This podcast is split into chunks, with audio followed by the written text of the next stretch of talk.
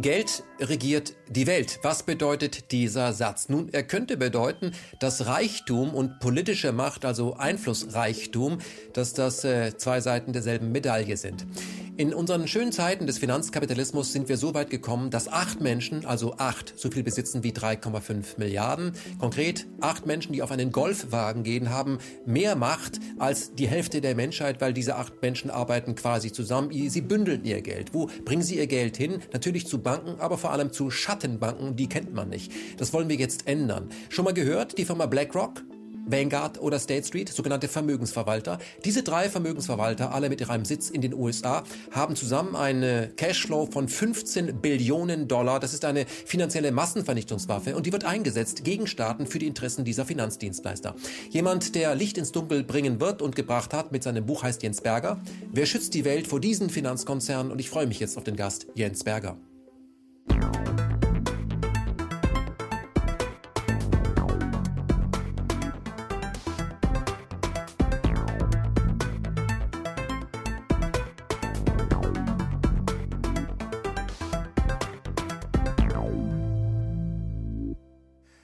Herr Berger, guten Tag. Herr Berger, Sie haben ein Buch geschrieben über BlackRock, Vanguard und State Street. Das sind Namen, die, wenn man sich mit Finanzdienstleistern beschäftigt, natürlich bekannte Namen sind, aber der Otto Normalbürger, dem sagt das relativ wenig. Vielleicht noch BlackRock, weil BlackRock hatte in Verbindung mit Friedrich Merz gehört, der bei BlackRock immer wieder auch arbeitet. Bevor wir auf diese 3 Firmen kommen, diese Finanzdienstleister, diese Vermögensverwalter, wo es ja um wahnsinnig viel Geld geht, Summen, die man sich nicht vorstellen kann, auch wenn man sie ausspricht. Man hat einfach keine Vorstellung davon, was da an Geld auch als politische Waffe eingesetzt wird. Was unterscheidet denn diese Finanzdienstleister von klassischen Banken wie zum Beispiel Goldman Sachs oder Credit Suisse, dass sie ein Buch drüber geschrieben haben? Okay, also da gibt es ja auch Unterschiede jetzt zwischen Goldman Sachs und jetzt einer Bank wie der Deutschen Bank, die auch Privatkundengeschäft betreibt, beispielsweise Kredite vergibt, Konten führt. Sowas macht ein BlackRock und die anderen Firmen, die sich Vermögensverwalter nennen, die machen sowas überhaupt gar nicht. Sondern deren einzige Aufgabe ist es, Gelder, die von Kunden, das können Kleinkunden sein, das können aber auch Großkunden sein, das können institutionelle Kunden sein, wie beispielsweise Pensionsfonds oder Lebensversicherungen, diese Gelder zu verwalten. Bei BlackRock, da kommen wir ja sicherlich im Laufe des Gesprächs noch drauf, gestaltet sich das ein bisschen komplizierter, weil BlackRock auch in andere Bereiche mittlerweile reingegangen ist. Aber das ist halt der Hauptunterschied jetzt zu einer Investmentbank beispielsweise, wie Goldman Sachs, die auch andere Dienstleistungen machen. Wenn beispielsweise, wenn eine Firma an die Börse gehen will, eine Investmentbank ist dafür dann die richtige, die das Ganze organisiert, die den Börsengang dann praktisch umsetzt, vorbereitet, genau. Oder Zusammenschlüsse, diese Mergers und Acquisitions, also Aufkäufe von anderen Firmen. Das war ja ursprünglich so der Kernbereich von so einer Investmentbank à la Goldman Sachs. Mhm. Sowas macht BlackRock überhaupt nicht. Deshalb wird BlackRock auch offiziell nicht als Bank geführt.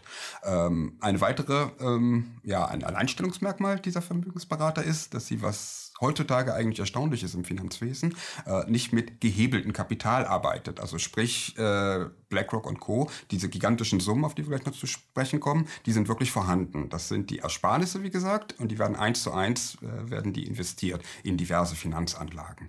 Wenn man sich die Größe von Goldman Sachs und der Deutschen Bank mal vor Augen hält, sind das ja so Riesen auf tönernen Füßen, da das eigene Kapital dieser beiden Finanzinstitute relativ überschaubar ist, werden sie zum größten Teil mit geliehenem Geld arbeiten. Also die haben den Hebel, dass sie praktisch... Genau, ja. Richtig, genau. Und ihr Wissen auf eine Wette ist ihr Kapital, dass sie sagen, ich weiß, wie man aus dem wenigen mit einem Hebel sehr viel Geld machen kann. Genau. Und daran habe ich profitiere an der Ahnung, die ich habe, an dem Wissen, was ich habe. Richtig, genau. Und sie machen auch Eigengeschäfte. Also Goldman Sachs beispielsweise kauft auch selber auf eigene Rechnung Finanzprodukte.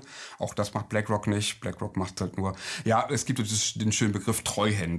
Aus der Vermögensverwaltung und genau das macht BlackRock streng genommen.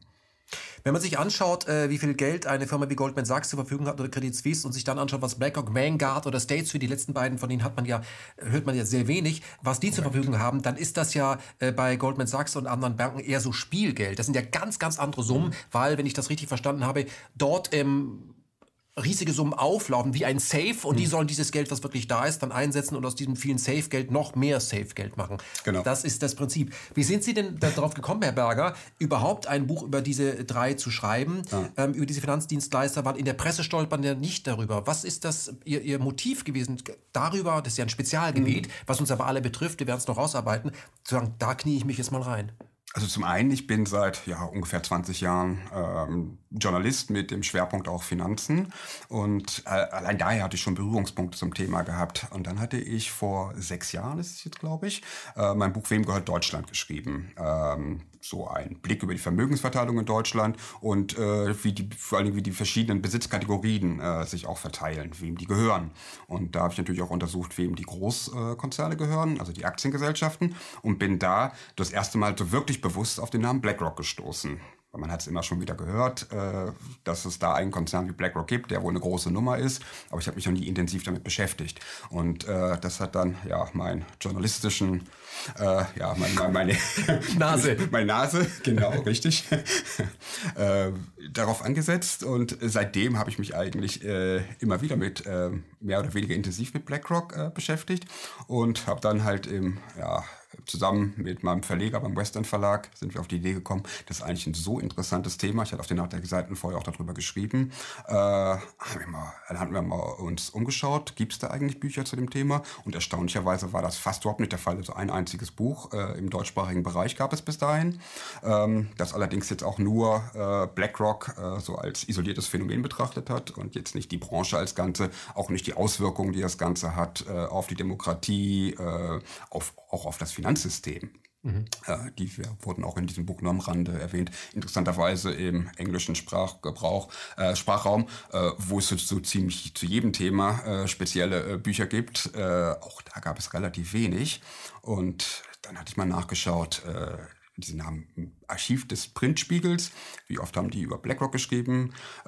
Kam ein paar Mal vor. Ich glaube, es waren so 50 insgesamt Treffer, bei dem BlackRock aber meist auch nur so am Rande vorkam. State Street und Vanguard kamen dort überhaupt nicht vor. Also sie kamen vor, aber dann nur in irgendeinem Nebensatz, in einer Aufzählung, spezielle Artikel, über die gab es überhaupt nicht. Und das hat mich dann doch sehr gewundert, wenn man sich anschaut, um was für Summen es geht, was für eine Macht diese Konzerne haben, dass wir da so ein schwarzes Loch in der medialen Berichterstattung haben und auch in unserem Allgemeinwissen, dass wir diese Konzerne gar nicht kennen, obwohl die so eine immense Rolle spielen. Also diese ökonomische Macht zieht eben, da sind wir bei Chomsky, politische Macht nach sich und da wird auch dieses wahnsinnig viele Geld auch als Waffe eingesetzt, um ganze Staaten auf Kurs zu zwingen. Das kann man so sagen. Wir erleben ja im Moment, dass die Bill Gates Foundation im Gespräch ist. Da geht es ja auch um sehr, sehr viel Geld, weil man eben sagt, ja gut, man ist der größte private Spender bei der WHO und man 75% bei Gavi zum Beispiel. Und dann kann man, wenn man so viel Geld mitbringt, auch mitbestimmen, wohin der Kurs geht. Das wird niemand bestreiten. Jetzt kann man sagen, ja, der hat Interesse, er möchte gerne Gesundheit vermarkten, er kann aber dann auch Gesundheit definieren. Und da gibt es Menschen, die sagen, da habe ich Schwierigkeiten. Auch ein Gates ist gegen das, was wir hier ja haben, auch ein kleiner Fisch, weil man ihn ja auch kennt. Das Interessante ist, wenn man sich mit BlackRock, Vanguard und State Street beschäftigt, wie sie das intensiv getan haben, dann reden wir über diese riesigen Firmen und welche Gelder und welche Firmen die verwalten. Aber man redet ganz selten über die Köpfe. Es gibt auch dort drin Köpfe. Können Sie denn zu Anfang des Gesprächs mal sagen, was war dann für Sie die große Erkenntnis, der rote Faden, wo Sie gesagt haben, huch Sie an, das habe ich jetzt rausgearbeitet, das ist ja interessant. Was ist das Credo dieses Buches, sagen, das ist aber dann auch nicht ganz ungefährlich? Das fand ich eigentlich, dass wenn man sich einmal vor Augen hält, wie viele Großkonzerne von diesen drei gerade eben genannten Finanzunternehmen kontrolliert werden, also bei denen diese drei Finanzunternehmen die größten Aktionäre sind, das ist damit gemeint, das geht querbeet auf der gesamten Welt, mit Ausnahme China. Das ist das einzige schwarze Loch, das es da gibt. Auch da gibt es schon Tendenzen in dieser Richtung. Also die größten Konzerne der Welt werden von diesen drei Finanzkonzernen kontrolliert. Die sich aber auch untereinander gehören. Die sich untereinander gehören, das kommt auch noch hinzu. Aber es sind insgesamt 15.000, 16.000 Konzerne. Und wir reden hier nicht von kleinen Klitschen, sondern wirklich vom Who's Who. Nennen Sie doch mal welche. Ja, beispielsweise Apple, Microsoft, Amazon, Facebook. Also wir können wirklich alle... Adidas, Ford, Porsche, überall sind sie drin. MAN. Interessanter wäre, wenn wir jetzt mal einen Großkonzern nehmen, wo sie nicht drin sind. Ja. Das sind eigentlich nur Staatskonzerne, so Saudi Aramco beispielsweise, ja, da sind sie nicht drin. Gazprom sind sie nicht relevant drin. Das war es aber auch schon. Ansonsten sind sie wirklich bei allen Großkonzernen drin. Und es geht querbeet. Also 80% der S&P 500 Unternehmen, das sind die 500 größten Aktiengesellschaften der USA. Da ist im Schnitt 22% davon werden von diesen 3 Konzernen gehalten. Und das war für mich halt die Überraschung, wie tiefgreifend das mittlerweile ist. Und dann kam halt... Man kennt sich ja als Finanzjournalist auch so ein bisschen aus wie die Unternehmenspolitik, wie die von wem die bestimmt wird und wie die bestimmt wird. Die Leute, die immer im Scheinwerferlicht stehen, die CEOs, die Vorstandsvorsitzenden sind Angestellte dieser Unternehmen. Das sind ja nicht die Besitzer. Die Besitzer, das ist ja die Kapitalseite. Und wenn ich jetzt den nächsten Schritt gehe und sage, dass die Anteilseigner natürlich auch die Unternehmenspolitik bestimmen, das ist ja auch so, dann komme ich ja logischerweise dann zu dem Schluss, dass diese 3 Finanzkonzerne im Grunde fast so den kompletten, ich nenne es mal Weltkapitalismus, nennen, eigentlich mit Steuern, da sie halt die größten Unternehmen der Welt, die 15.000 größten Unternehmen der Welt, maßgeblich daran beteiligt sind. Und das war für mich eigentlich in diesem Ausmaß, dass es ansatzweise so ist, wusste ich schon vorher, aber dass es wirklich dieses immense Ausmaß hat und dass dann dass es auch noch eine Steigerung gibt, dass es von Jahr zu Jahr da noch einen gigantischen Zuwachs gibt und auch kein Ende absehbar ist. Also das hat mich dann doch im Grunde geschockt. Mhm. Wie recherchiert man so ein Thema? Weil, Sie haben es gerade beschrieben, in der Mainstream-Presse haben wir ja wirklich nicht nur einen BlackRock, sondern wir haben ein schwarzes Loch tatsächlich. In der Tat. Wie kommt man, wo geht man da? Geht man ins Archiv oder muss man jemanden kennen? Haben Sie einen dieser Köpfe getroffen? Und die sind auch sehr schön, dass Sie mal vorbeikommen wollten, mal mit Ihnen reden. Wie ist das? Ja, genau. Mal mit Ihnen reden ist Fehlanzeige. Also BlackRock beispielsweise hat keine einzige meiner Anfragen beantwortet. Ich habe allerdings auch nicht ernsthaft damit gerechnet, dass ich dort halt einen netten Pressesprecher finde, der sich auf meine Fragen eingeht. Das heißt, wenn Sie ja hinschreiben, kriegen Sie nicht mal ein Feedback? Nein. Also Sie schreiben in ein schwarzes Loch hinein. Genau. Eine Anfrage, ich würde gerne mal dazu und da kommt nichts zurück. Sieht vielleicht ein bisschen anders aus, wenn ich jetzt bei der FAZ oder bei Handelsblatt tätig wäre, aber als Redakteur der Nachdenkseiten, da hält man es noch nicht mal für nötig, da überhaupt drauf zu antworten. Meine Hauptrecherchequelle waren Finanzblogs in den USA. Das Interessante ist ja, dass unter den Insidern im Finanzsektor, dass das dort alles offene im Grunde sind es noch nicht mal offene Geheimnisse, es sind gar keine Geheimnisse. Wird das auch offen publiziert. Da stößt man halt auf diese ganzen Informationen. Auch die jetzt spezialisierte Finanzpresse wie die amerikanische Financial Times, die gehen da auch sehr offen damit um und jetzt nicht im Kommentarteil, dass sie was Kritisches schreiben, aber so die Grundinformationen lassen sich alle dort finden. Und ansonsten halt im Internet ist klar, beispielsweise die Besitzverhältnisse von Aktiengesellschaften lassen sich ja über die Jahresberichte. In den meisten Fällen kriegt man die raus. Das ist halt dann nur eine Menge Arbeit, aber jede Aktiengesellschaft veröffentlicht einen Jahresbericht, in dem halt drin steht, wer die Großaktionäre sind, solange sie meldepflichtig sind. Also wenn ich Sie richtig verstanden habe, in Insiderkreisen, wo man mit diesen Firmen arbeitet, weil man für sie arbeitet oder mit ihnen auch Geld verdient, da ist es so ein bisschen so, Sie müssen in der Formel 1 keinen fragen, wer bei den Ecclestone ist und dass Sie an dem nicht vorbeikommen oder wer bei der FIBA der aktuelle Chef ist. Wenn Sie irgendwas durchsetzen wollen, dann müssen Sie mit dem gut stehen, sonst wird das nichts. Und das weiß man einfach. Das ist das. Richtig. Lassen Sie uns mal über 2 Wörter sprechen. Wir haben ja Banken, also unsere Regierung hat ja Banken gerettet, weil sie systemrelevant sind. Und das, worüber Sie hier schreiben, also diese 3 Kapitalgesellschaften, Vermögensverwalter, sind ja keine Banken. Aber bei Ihnen fällt der Begriff Schattenbanken. Ich habe in letzter Zeit sehr viele Menschen hier gehabt, die sich mit Geld auseinandersetzen, also von Krall bis Florian Homm. Sie sind so ein Insider, dass Sie oft Begriffe benutzen, die muss ich dann immer noch nachfragen, weil das nicht jeder weiß. Was ist denn eine Schattenbank? Ja, eine Schattenbank ist ein Finanzinstitut, das bankähnliche Geschäfte macht, aber keine Banklizenz hat. Hat das Vor- oder Nachteile? Das hat einen ganz großen Vorteil, Also erst komme ich mal kurz zum Nachteil. Der Nachteil ist, dass man beispielsweise keinen Zugriff jetzt auf auf Geld von der Zentralbank hat. Von der Zentralbank ist man komplett abgeschnitten, egal was jetzt was Kredite angeht, als auch, dass man sein Geld beispielsweise dort parken kann. Das ist nicht möglich, wenn man keine Banklizenz hat.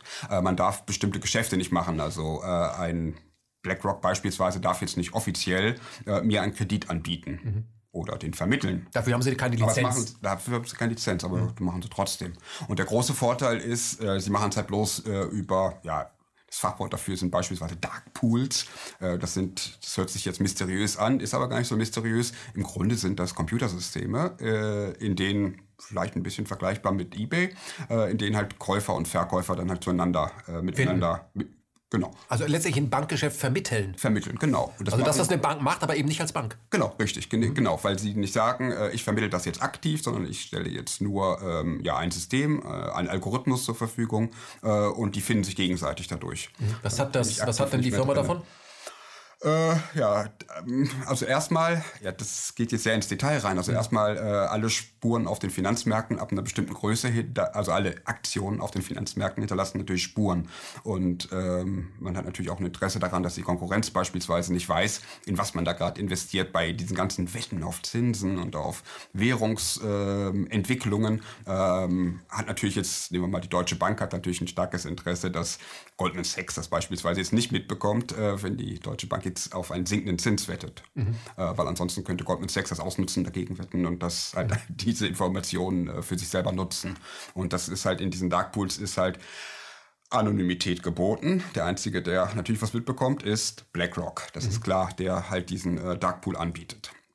Und genau, bei den Schattenbanken waren wir gerade eben der große Vorteil, weil bisher lang habe ich ja nur Nachteile aufgezählt. Der große Vorteil ist natürlich, dass man einer ganz anderen Regulierung unterliegt. Weniger Regulierung, richtig. Man unterliegt nicht in den USA beispielsweise die FED oder hier in Europa die EZB, die müssten ja eigentlich ein Finanzinstitut der Größe wie BlackRock ganz genau beaufsichtigen und bräuchten dazu auch einen genauen Einblick in die ganzen Finanzdaten. Das als Nichtbank muss BlackRock sich nicht so durchleuchten lassen. Und der größte Vorteil ist, man muss auch keine Sicherheitsreserven vorhalten. Das heißt, die Vorteile sind ganz klar so viel größer, dass man sagt, auf das bisschen müde Geld von der EZB kann ich verzichten. Richtig. Das ganze Geschäftsmodell BlackRock würde wahrscheinlich gar nicht funktionieren, wenn BlackRock aus eigenen Mitteln Sicherheitsreserven vorhalten müsste. Ist vollkommen klar, fast 7 Billionen US-Dollar verwaltet BlackRock, wenn die nur 1% an Sicherheitsreserven für irgendwelche Verluste, die sie ausgleichen müssten, für ihre Kunden zurückhalten müssten. Allein dann würde es schon nicht gehen, das ganze System, weil da so viel Geld für nötig wäre, dass dann keine Rendite mehr rausspringt. Herr Berger, wenn Sie sagen, so eben einem Satz, 7 Billionen US-Dollar, was sind denn 7 Billionen US-Dollar? Ja, was ist denn das? Das ist sehr interessant, denn mit Zahlen dieser Größenordnung, vielleicht das menschliche Hirn, das ist, denke ich mal, gar nicht dafür gemacht, sich das vorstellen zu können. Deshalb mal ein schöner Vergleich. Also BlackRock sind fast 7 Billionen, die 3 genannten zusammen sind 15 Billionen. Billionen US-Dollar. 15 Billionen US-Dollar sind, wenn man jeden Erdenmenschen nimmt. So gemerkt, von Säugling in Ruanda bis zur Greisin in Japan. Wir reden von 7 Milliarden Menschen? Ja, genau, richtig. Das sind 2000 US-Dollar. Und das muss man sich mal vorstellen, weil... Wir haben für jeden Bürger quasi 2000 US-Dollar, die aber nicht diesen... Die vorhanden sind. Ja, also wir sind tatsächlich da. Ja, genau. Wir reden hier nicht über irgendwelche Derivate und Wetten und gehebelte Positionen und so weiter, was auch immer wieder ja durch die Finanzpresse schwirrt. Meistens, wenn es um Billionen geht, geht es um diese Zahlen. Die sind nicht real vorhanden. Das sind Wettpositionen, aber bei BlackRock und Co., das Geld, das ist tatsächlich vorhanden und es sind zum größten Teil auch wirklich Ersparnisse. Also hauptsächlich Rücklagen für die Altersvorsorge. Arbeiten diese 3 Finanzdienstleister zusammen, um einen gezielten Angriff auf ein Staatensystem zu organisieren? Oder ist man dann doch so untereinander konkurrent, dass man das nicht tut? Doch, was jetzt natürlich klar. Also die 3 haben natürlich gemeinsame Interessen. Also beispielsweise, dass sie nicht kontrolliert werden, dass sie nicht reguliert werden, ist gemeinsames Interesse.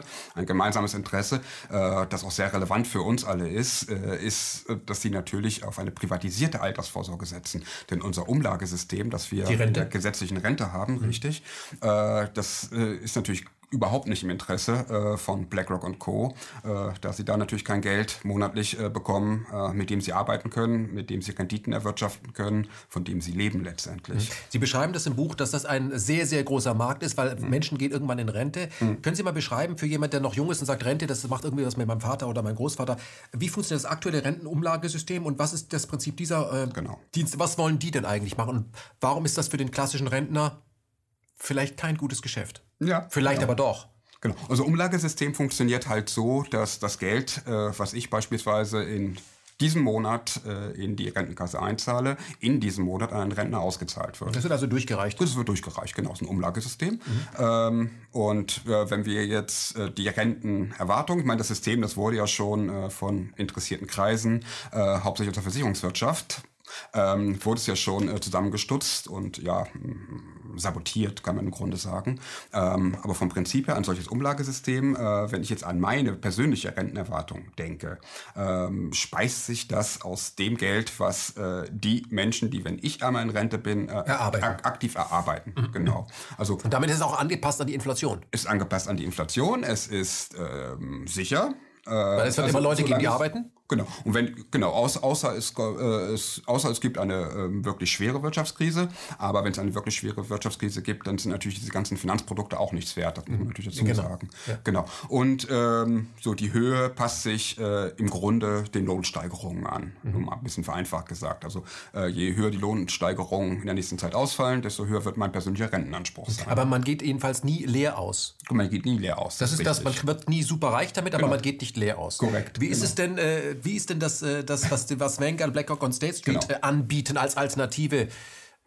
Was bieten die an? Und wie verpacken sie es, dass Leute sagen, hey, probier das doch mal aus? Genau, das kann man schön jetzt im übertragenen Sinn auf die Vereinigten Staaten übertragen, denn dort ist so dieses, dort gibt es halt dieses Umlagesystem nicht in der Form. Da gibt es so eine Mini-Rente, eine Grundsicherung, die auch nach so einem Umlageverfahren ist, aber das kann man im Grunde rauslassen, zumal es so niedrig ist, dass sich kein Mensch darauf verlassen kann und will.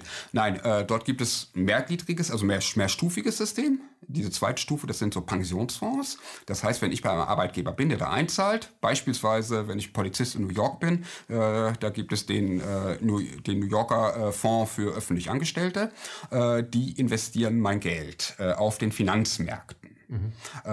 Und die dritte Stufe ist, dass ich es privat zusätzlich auch noch mache. Also im Grunde mache ich das Gleiche, wie es der Pensionsfonds macht. Oder ich gehe in eine Versicherung rein und spare dort was an. Ja, das ist aber letztendlich ist das Gleiche. Mhm. Genau. Und da gibt es dann halt die Formen, dass man beispielsweise in Aktien investiert, also wohlgemerkt der Pensionsfonds, der macht das. Mhm. Privat kann ich es auch noch. Der wettet quasi für den Polizisten auf den Markt und sagt, vertrau uns, es kommt mehr bei raus, als wenn du es alleine machen würdest. Ganz genau.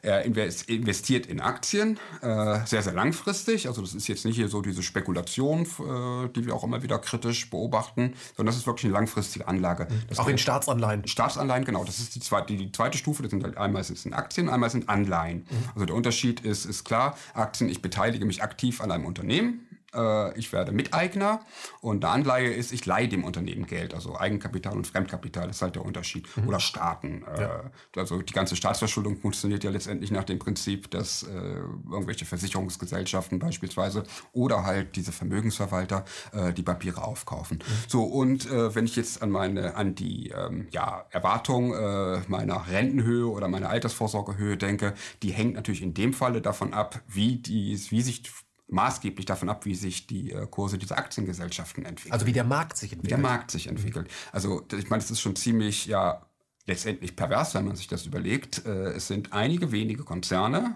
weil der Großteil der Wirtschaft ist ja nach wie vor, zumindest was jetzt die Menge angeht, nicht was den Umsatz angeht. Da haben die Aktiengesellschaften sind dann eine eigene Liga, aber was jetzt die Menge der Angestellten beispielsweise angeht oder unser alltägliches Wirtschaftsleben, das Café um die Ecke, der Taxifahrer, der Friseur, das Restaurant, das sind ja allesamt, das ist auch Wirtschaft, aber es sind ja keine Aktiengesellschaften. Und das ist halt der große Unterschied, was zwischen den beiden Systemen letztendlich, die Erwartung, die ich in diesem kapitalgedeckten System habe, die speist sich ganz alleine daraus aus den wenigen Großkonzernen, aus der Wertentwicklung dieser wenigen Großkonzerne, die jetzt auch nicht unbedingt für unsere Interessen eintreten. Mhm. Sondern die machen mehr Gewinne, wenn sie mich eigentlich wegrationalisieren. Zum Beispiel. Eigentlich. Richtig, ist es so. Ja, also wenn ich das Ganze beim Polizisten, wenn ich das mit weniger Polizisten machen kann oder mit privaten Sicherheitsbeamten, dann bekomme ich zwar eine bessere Rente, aber ich werde vorher entlassen. Ja. Oder ich bin Einzelhändler, werde von Amazon, Amazon konkurriert mich weg, ich habe ein kleines Café, Starbucks konkurriert mich weg, genau diese Sachen sind das halt, Mhm. Woran verdient eine Firma, die so etwas anbietet? An der sogenannten Verwaltungsgebühr? Mhm. Und wie ist das bei der klassischen Rente? Es gibt ja auch eine Verwaltungsgebühr bei der Rente, also das, was man einzahlt, kommt ja nicht 1:1 beim Renten an. Wissen Sie das? Das ist richtig. Beim klassischen Rentensystem, die Zahl habe ich jetzt nicht genau im Kopf, aber es ist unglaublich wenig. Also die Verwaltung. Doch unter 3%. Ja, noch viel weniger. Ja. Noch viel weniger.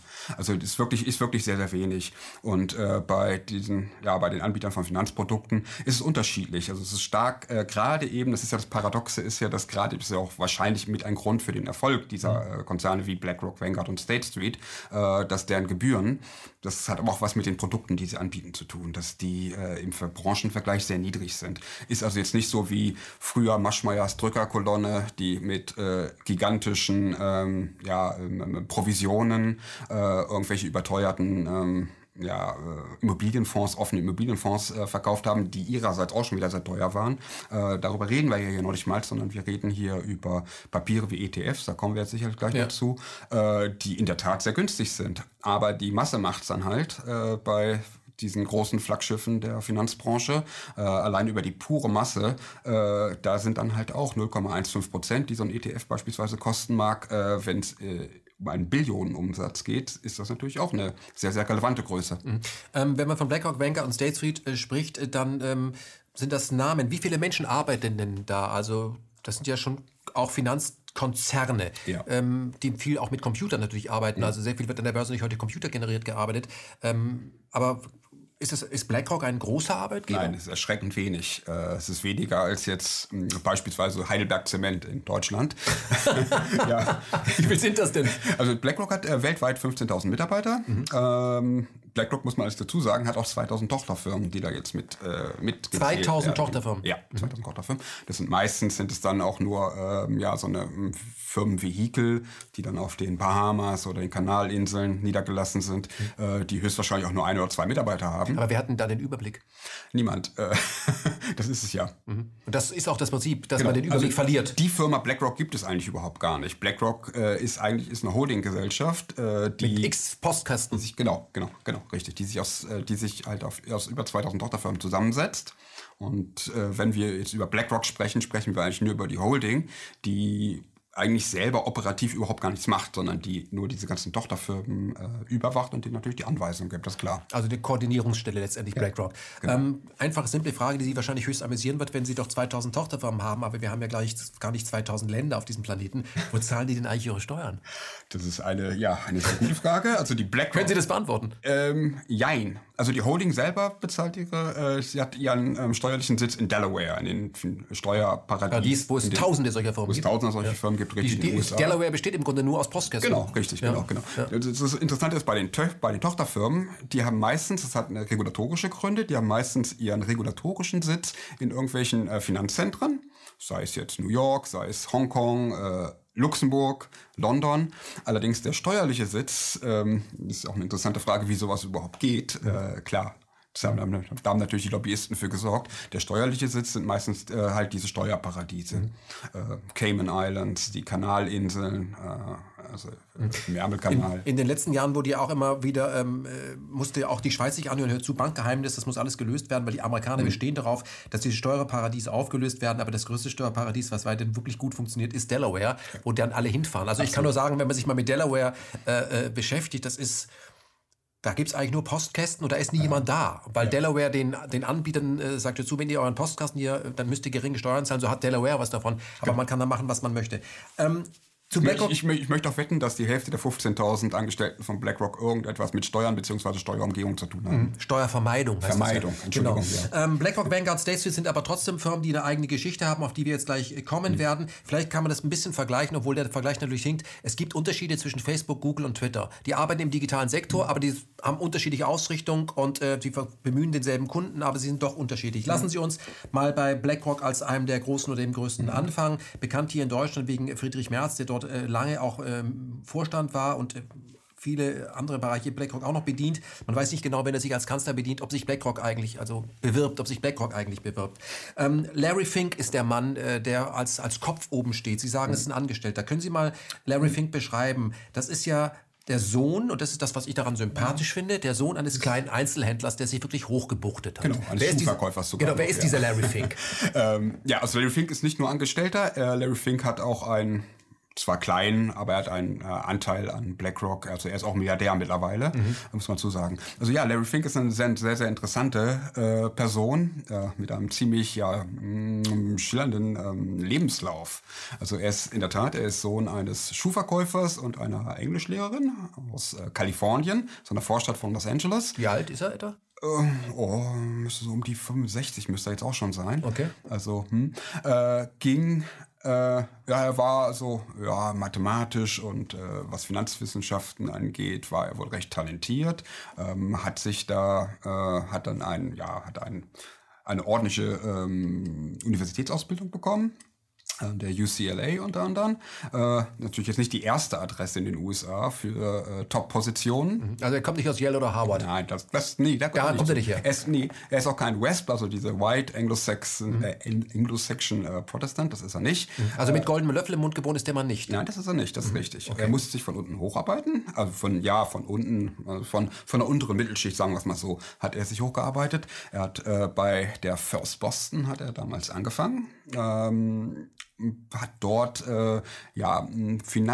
innovative Finanzprodukte entwickelt. Was sind das für innovative Finanzprodukte? Interessanterweise war genau dieser Larry Fink ist, der ein Finanzprodukt maßgeblich mitentwickelt hat, das Jahrzehnte später von Warren Buffett als finanzielle Massenvernichtungswaffe bezeichnet werden sollte und das maßgeblich mit die Finanzkrise 2007, 2008 mit ausgelöst hat. Nein, also seine Aufgabe war es, also er hat sich spezialisiert auf Immobilienfinanzierung. Immobilienfinanzierung kann man sich vorstellen, ist für eine Bank was fürchterlich Langweiliges. Man gibt dem Kunden einen gigantisch hohen Betrag, also jetzt im Verhältnis zu seinem Einkommen und muss 30, 40 Jahre warten, bis dieser Betrag abgezahlt wurde. Und dafür gibt es noch nicht mal zu hohe Zinsen, denn die Hypothekenzinsen sind so im privaten Kreditgeschäft mit die geringsten, die es überhaupt gibt. So, und durch die regulatorischen Vorschriften muss man dummerweise dann auch noch Rücklagen bilden, falls der Kredit ausfallen sollte.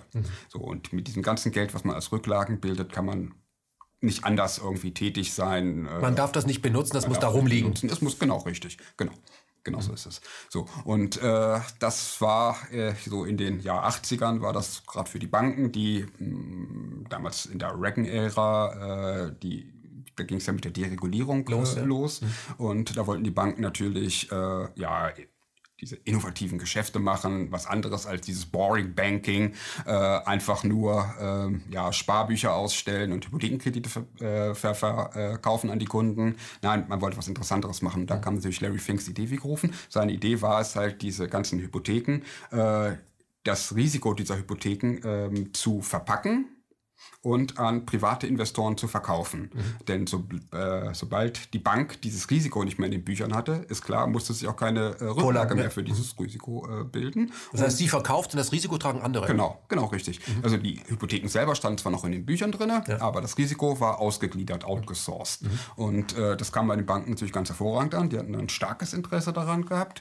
Und die privaten Investoren, für die war das dann halt auch insofern eine ganz interessante Sache, da Larry Finks Idee ist dann auch war, diese Risiken zu bündeln und zu tranchieren.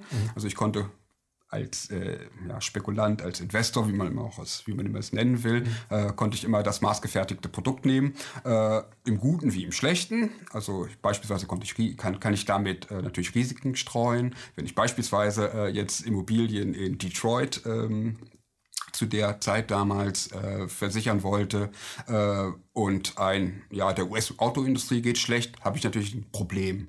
Wenn ich allerdings jetzt diese Immobilie aus Detroit mit Immobilien aus New York, aus Indiana und aus Texas alles zusammenpacke, auch noch in kleine Happen, dann trage ich zumindest dieses Clusterrisiko, wie es heißt, nicht mehr.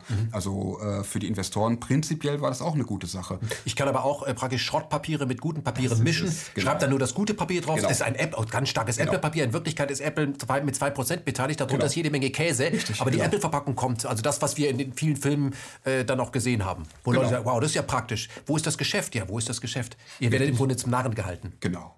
Weil es gibt ein Risiko, das ist höher, es wird knallen, aber die verkaufen, trifft es nicht. Genau. Und man hat natürlich das große Interesse, der Finanzsektor hat natürlich ein großes Interesse, da immer mehr und immer innovativere Produkte rauszubringen, bei denen der Eigenanteil immer größer war. Und das hat natürlich dann in Kombination mit der Deregulierung, die doof durften das auch damals machen, hat natürlich dann dazu geführt, dass die ganzen Sachen immer absurder wurden. Beispielsweise gab es dann diese Kreditausfallversicherungen, ja, auf die Hypotheken selber, die ihrerseits dann wieder gebündelt wurden, in neue Papiere wiederum neu tranchiert wurden, mit anderen, beispielsweise mit Wetten auf steigende Zinsen oder auf fallende Zinsen. Irgendwann verliert man den Überblick. Und irgendwann haben die auch selber ihren Überblick verloren, aber es war vollkommen wurscht, die Leute haben es gekauft wie geschnitten Brot. Und das Geld, was dafür fällig war, wurde sofort bei den Banken landen, und konnte sofort in den privaten Ferrari investiert werden. Richtig, das ist genau der Punkt. Das Geld kriege ich sofort und... Genau, da gibt es so ein schönes Zitat von jemandem, der da selber daran beteiligt war. Er hat gesagt, als ich bei uns auf dem Firmenparkplatz plötzlich nur noch Ferraris und Porsches gesehen habe, da wusste ich, bald geht das System krachen. Ja. Und das wenige Jahre später ist es auch krachen gegangen. Mhm. Larry Fink hat aber auch einen Fehler gemacht. Er hat eine 100-Millionen-Pleite hingelegt. Können Sie das mal erklären? Ja. Wie konnte ihm das passieren? Ja, das ist vor allen Dingen, man muss auch immer sehr stark trennen. Larry Fink ist auch sehr mitteilungsbedürftig, bloß sein Mitteilungsbedürfnis beinhaltet keine Selbstkritik.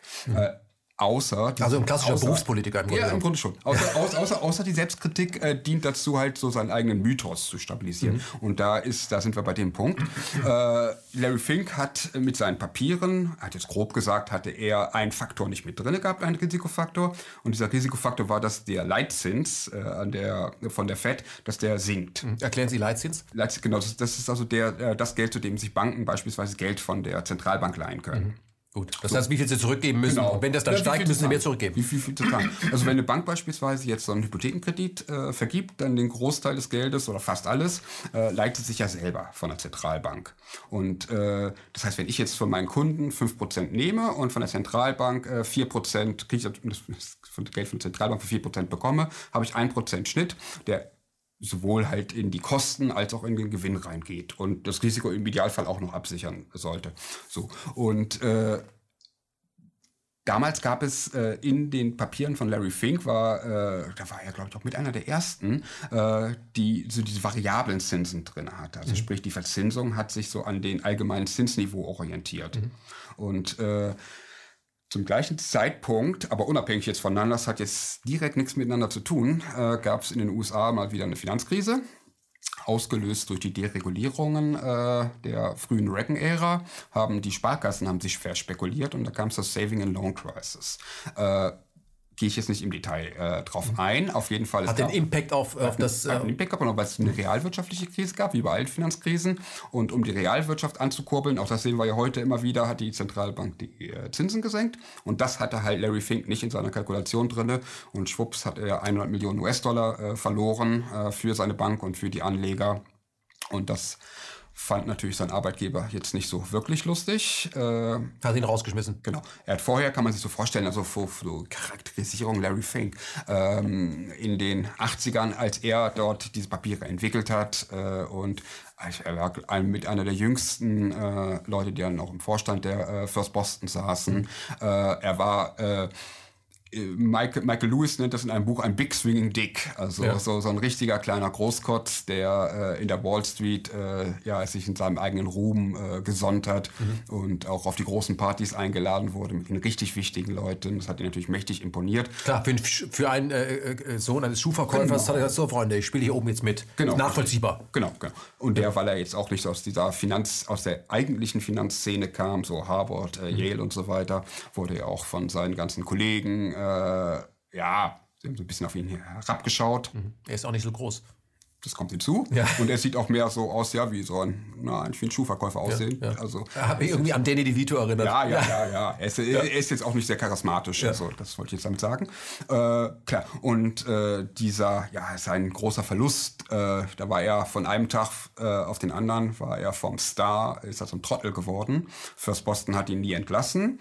Aber er hat halt gemerkt auf den Fluren, die Leute haben sich halt umgedreht, wenn er kam. Er wurde nicht mehr auf die Partys eingeladen, noch nicht mal zu den entscheidenden Sitzung wurde er mal eingeladen und da hat er halt dann nur noch die Möglichkeit gesehen, dass er dieses Haus verlässt und dann hat er sich halt selbstständig gemacht. Und seine Gründungslegende, die Legende Larry Fink besagt dann halt, dass er durch diese eine Fehlentscheidung, dass sie ein so traumatisches Erlebnis für ihn war, dass Risiken und die Bewertung des Risikos im Finanzsystem, dass das dann halt so zu seinem großen Ding wurde. Mhm.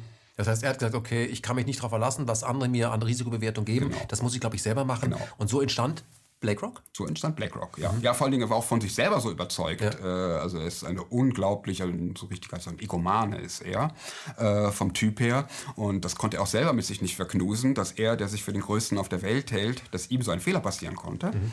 Und genau, so entstand dann BlackRock. Aber würden Sie sagen, mit dem, was er mit BlackRock vorgelegt hat, dass er doch einen Riecher haben muss? Ja, hat er auch. Also er ist kein Dummer und zumindest die bisherige Erfahrung zeigt auch, dass seine Risikobewertung im Großen und Ganzen, wo man weil das ist auch ein unglaublich intransparenter Konzern, mhm. Wo man auch immer unterscheiden muss, was ist jetzt eigene Legendenbildung und was stimmt wirklich. Beispielsweise in der Finanzkrise ist BlackRock war einer der ganz wenigen, wenn nicht sogar der einzige große Konzern, das weiß ich jetzt nicht, der das Jahr 2008, das katastrophale Jahr mit Gewinnen, und zwar mit massiven Gewinnen abgeschlossen hat. Und ja, in der eigenen BlackRock-Legende ist es natürlich daher begründet, dass BlackRock den richtigen Riecher hatte und mit seiner Risikobewertung, dass das alles so geklappt hat. Allerdings, wenn man sich dann mal so die kleinen Fußzeilen anguckt, stimmt das auch nicht so wirklich. So BlackRock hat beispielsweise ein paar Tage vor dem Zusammenbruch von Lehman Brothers einigen so Key-Accounts, also Schlüsselkunden, gesagt, einsteigen. Ja, genau. Also jetzt bei Lehman Brothers, sondern bei Papieren für den Geldmarkt, die direkt damit zusammenhingen. Also die Ratschläge von BlackRock, aber da hält man anscheinend lieber das Mäntelchen des Schweigens darüber. Ja, gut, das ist, glaube ich, normal. Wir werden gleich auf die zwei wesentlichen Jahre von BlackRock kommen. Aufstieg 2008, die Risikokorrelation. Also Aladdin-Krise, können Sie gleich was zu sagen. Und dann eben der 2009, der Super-Coup, als er bei Barclays einsteigt. Aber lassen Sie uns noch mal zu dem Mann selber, damit man so ein bisschen ein Bild bekommt. Der Mann ist ja, was das angeht, familiär grundsolide. Ich glaube, mit seiner Jugendliebe Lori noch immer zusammen und hat 3 Kinder. Um was geht's ihm denn? Das ist eine sehr, sehr interessante Frage. Also in der Tat, er gehört nicht jetzt zu den, zu diesen Turbo-Bankern, die sich dann Gemäldesammlungen kaufen oder super Yachten. Oder Blondine der Woche. Blondine der Woche, richtig. Oder irgendwelche Fußball- oder Baseballclubs. Nein, das ist er nicht. Sondern er lebt für Milliardäre relativ bescheiden auf einem Anwesen in Maine. Ich glaube 20 Millionen oder so wird das testiert. Also in superreichen Kreisen eher wenig. Worauf kommt es ihn an? Also wenn man ihn beispielsweise mal sieht, wie er auf dem Weltwirtschaftsforum in Davos dort als der Pate, möchte ich sagen, des Finanzsystems das dort. Das ist er wirklich. Das ist er. Aber also man muss mit ihm reden. Das ist richtig. Ja, genau. Richtig. Also wenn der bei Frau Merkel anruft, dann tanzt die an. Genau, er ist es ja auch. Ja. Merkel übrigens persönlich nicht. Das gibt es eine schöne Anekdote, aber Macron ist angetanzt. War er mit dem Flieger Richtung Frankfurt und irgendein Termin von ihm, bei wem weiß ich gar nicht, ist ausgefallen. Und da kam er auf die tolle Idee, lass uns doch mal ich möchte mich mit Merkel treffen. Fliegen wir nach Berlin. Aus welchen Gründen, weiß ich nicht. Ob sie es nicht wollte oder ob sie einen Termin hatte, auf jeden Fall hat sie ihm abgesagt. Und da war er richtig entrüstet. Sein Assistent hat ihm dann angeboten, mit dem Finanzvorstand von BMW ein Gespräch zu machen. Aber das war unter seiner Würde, das wollte er dann doch nicht. Also so ungefähr darf man sich das vorstellen. Ja. Und in Frankreich, da hat das halt geklappt. Bei Macron im Élysée-Palast war er schon mehrfach persönlich zu Gast. Das ist ihm auch auf dem Flug über den Atlantik ist ihm was eingefallen, dass er mal mit Herrn Macron sprechen konnte. Und da sieht man eben schon, Herr Macron war nicht, hat verstanden, wer ihn da anruft und sagt, den lasse ich besser landen. Ja. Der natürlich schieben wir zwischen. Ja, klar. Ja. BlackRock ist in Frankreich, ist da jetzt auch maßgeblich beteiligt an dieser Rentenkommission. Kann man in Deutschland mit der Hartz-Kommission vergleichen. Da ist BlackRock ganz tief mit drin. Klar, es geht um die Liberalisierung dort des Altersvorsorgesystems. Das heißt, wenn ein Politiker sich nicht mit Larry Fink treffen möchte und der macht so, könnte das unangenehm werden, dass die Wahl dann verloren wird, weil auch die Gazetten plötzlich Dinge herausfinden und geschrieben wird. Oder die Arbeitslosen plötzlich durch die Decke gehen und dann kann man sagen, ich weiß, woran es liegt, Herr BlackRock, wenn man es anders entschieden hätte, wäre es anders gelaufen, das ist euer Präsident. Ja. Wollt ihr den wirklich haben? Das muss ja nur, wenn man sich das vorstellt, BlackRock, sämtliche DAX-Konzerne, da ist BlackRock maßgeblich mit drin und solche Entscheidungen wie beispielsweise, ob Bayer jetzt ein neues Werk in Baden-Württemberg oder in Sachsen-Anhalt baut oder halt in Polen, die werden natürlich maßgeblich auch von der Kapitalseite mit entschieden. Würden Sie sagen, Herr Berger, nach dem, was Sie alles herausgefunden haben und diesem wirklich hochspannenden Buch so geschrieben haben, dass man es auch gut lesen kann, leben wir noch in einem demokratischen System? Nein, zumindest was das Wirtschaftssystem angeht, definitiv nicht. Denn die Entscheidungen in diesem Wirtschaftssystem werden nicht demokratisch gefasst.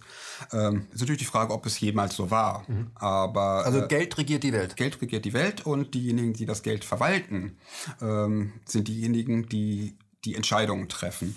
Und das, das wirklich Perverse, um es mal ein bisschen lautmalerisch zu sagen, an diesem System BlackRock ist es ja, dass es nicht wie, wir hatten das bei der Deutschland AG in den 80er Jahren beispielsweise, da hatten wir das ja auch schon so, dass die ganzen großen Konzerne der alten Bundesrepublik über Kreuz miteinander aneinander Beteiligung hatten und es im Grunde nur wenige Vorstandsvorsitzende bzw.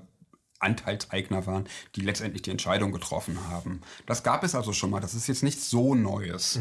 Mhm. Das Neue ist nur, dass damals standen die großen Unternehmer noch dahinter. Das waren Leute, die mit ihrem eigenen Geld die Unternehmen entweder aufgebaut haben oder sich daran beteiligt haben. Die auch ein Heimatinteresse, nicht jetzt mal, eine Heimatnostalgie sagen, das ist meine Firma, die sitzt hier, die hat das Land geprägt und das möchte ich einfach, ich gehöre hier hin. Genau. Man kann das natürlich, die Industriegeschichte der Bundesrepublik, egal wie man sie betrachtet, auf jeden Fall, was es damals natürlich nicht gab, das war hier so dieser der große Ausverkauf und halt dieses Schielen nur auf Rendite, nur auf den Shareholder Value, wie man so schön sagt. Das gab es damals in dieser Form natürlich noch nicht. Mhm. Das ist jetzt neu. Mhm. Und vor allem eine andere Unternehmerhaltung. Eine Unternehmerhaltung. Also genau. Wie sie vielleicht, es gibt ja noch Unternehmen, die das noch leben. Trigema ist für mich so eine Firma, die versucht, wir wollen in Deutschland produzieren. Warum? Weil wir eine Verantwortung haben. Ja, richtig. Jemand anders ist bescheuert, könnte anders viel mehr Geld verdienen. Genau. Und diese Verantwortung hat natürlich BlackRock nicht, das ist klar. Und BlackRock, wie gesagt, das ist ja das Perverse, spekuliert mit unserem, also was heißt spekuliert? Sie arbeiten, ihre Macht gründet sich aus unseren Ersparnissen. Mhm.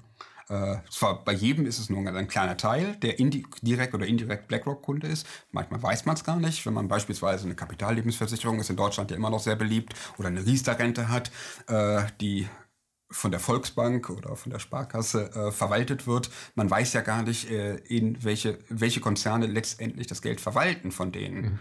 Mhm. Die Volksbank kann beispielsweise auch Kunde von BlackRock sein, ohne dass ich als Endkunde das überhaupt weiß. Mhm. Vielleicht weiß sogar die Volksbank nicht. Ja, vielleicht weiß sogar die Volksbank nicht. Das ist richtig, genau. Ja. Aber letztendlich, also BlackRock übt mit meinem Geld übt diese Macht aus, ohne dass ich auch nur im Ansatz mitentscheiden darf. Natürlich nicht. In den meisten Fällen weiß ich es noch nicht mal. Mhm. Ich bin natürlich nur ein ganz kleines Rad dann im System. Es sind natürlich dann Billionen Räder. Aber so wird der einzelne Kunde letztendlich ausgespielt. Ja. BlackRock gewinnt immer. BlackRock gewinnt natürlich immer, ja. Mhm. Na klar. Lassen Sie uns auf das Jahr 2008 kommen. Mhm. Das war erstmal der kleine Teil von Tabula Rasa, weil ich glaube, wenn man sich heute den Finanzmarkt anguckt, man hat daraus wenig gelernt. Wenn man sieht, was heute da geparkt ist, was heute Modell ist, es muss knallen. Es ist eine Frage der Zeit. Das ist wie, wenn Sie einfach zu viele aus dem Kartenhaus unten zu viele rausnehmen. Es ist nur eine Frage der Zeit. Vielleicht ist Corona auch so ein Ding. Das war jetzt alles Corona. Mhm. Man weiß es nicht. Es wird jedenfalls, irgendwann macht's bumm.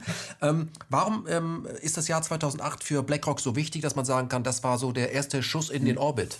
Genau, also bis 2008 war BlackRock an der Wall Street ein großer Exot, so möchte ich es mal nennen.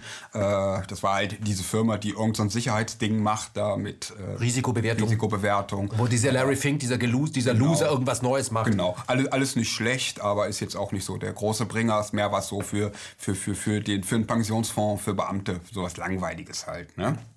Und dann brach halt, angefangen schon 2006 mit der Subprime-Krise, dann brach irgendwie das gesamte Finanzsystem zusammen in den USA.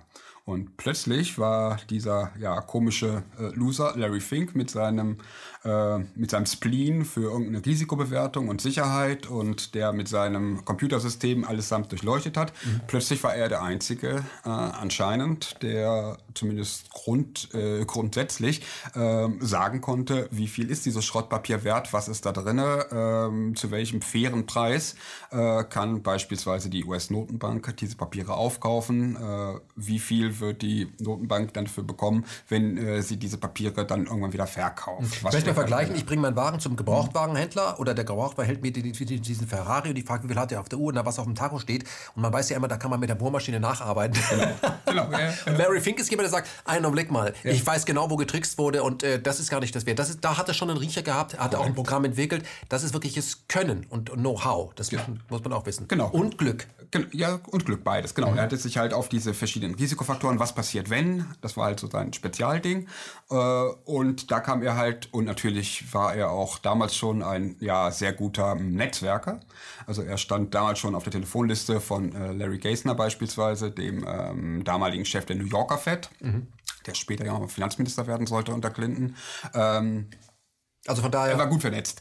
Und daher war er auch der Erste, der dann angerufen wurde, das war Bear Stearns, die Investmentbank. Das waren die ersten, die so richtig in Schieflage geraten. Kannst du uns helfen, Larry? Kannst du uns helfen. Und das Schöne war ja auch noch, er wurde gleich von zwei Leuten angerufen und sein Team von BlackRock hat parallel, angeblich unabhängig voneinander, haben sie die Bilanzen von Bear Stearns analysiert. Und zwar einmal im Auftrag der New Yorker FED und einmal im Auftrag von Jamie Dimon. Und der Chef und Mitbesitzer von JP Morgan, die nämlich die guten Papiere haben wollten. So ein Interessenkonflikt, wie man ihn sich besser gar nicht vorstellen kann. Auf der einen Seite die Privatbank, die möglichst nur die guten Papiere haben wollte und den ganzen Schrott dem Staat überlassen wollte. Und auf der anderen Seite der Staat in Person der FED, der natürlich Interesse daran hatte, dass er nicht allzu viel Schrott bekommt und für den Schrott dann nicht noch zu viel Geld bezahlt. So, und beide wurden beraten von Larry Fink. Weil Sie von Bilanzen sprechen, das kommt ja auch später, als man ihm die EU anvertraut. Das passiert ja noch alles. Wir kommen noch drauf. Wenn jemand als unabhängiger Finanzdienstleister in die Bücher guckt, dann hat er ja Insiderwissen. Der weiß ja dann alles. Der weiß dann alles über den Staat. Ein Privater weiß alles über den Staat und ein Privater hat private Interessen. Ja. Die sind etwas anders wie staatliche Interessen. Hat man sich nie, das ist wie wenn man einen geheimen Ermittler bei der Polizei einschleust, und der Polizei dann berät. Hat man sich nie die Frage gestellt, Entschuldigung, warum haben wir die Expertise nicht in-house? Ja. Die Frage haben so ein paar Leute, die außerhalb des Systems standen, haben die natürlich gestellt.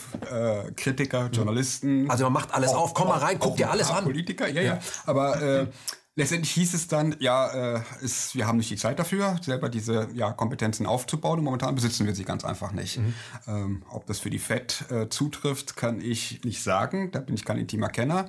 In Deutschland bei der Hypo Real Estate Rettung war es in der Tat so. Das Finanzministerium wusste überhaupt nichts und auch die Bankenaufsicht in Deutschland wusste da überhaupt nichts. Da musste man sich wahrscheinlich in der Tat externen Rat holen. Nein. Und dieser Grundkonflikt war natürlich durchaus bekannt. Der taucht auch in der ganzen Geschichte von BlackRock immer wieder auf.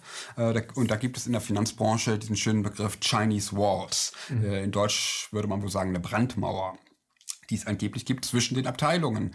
Da lachen wir doch beide drüber. Ja, lachen wir beide drüber, ja.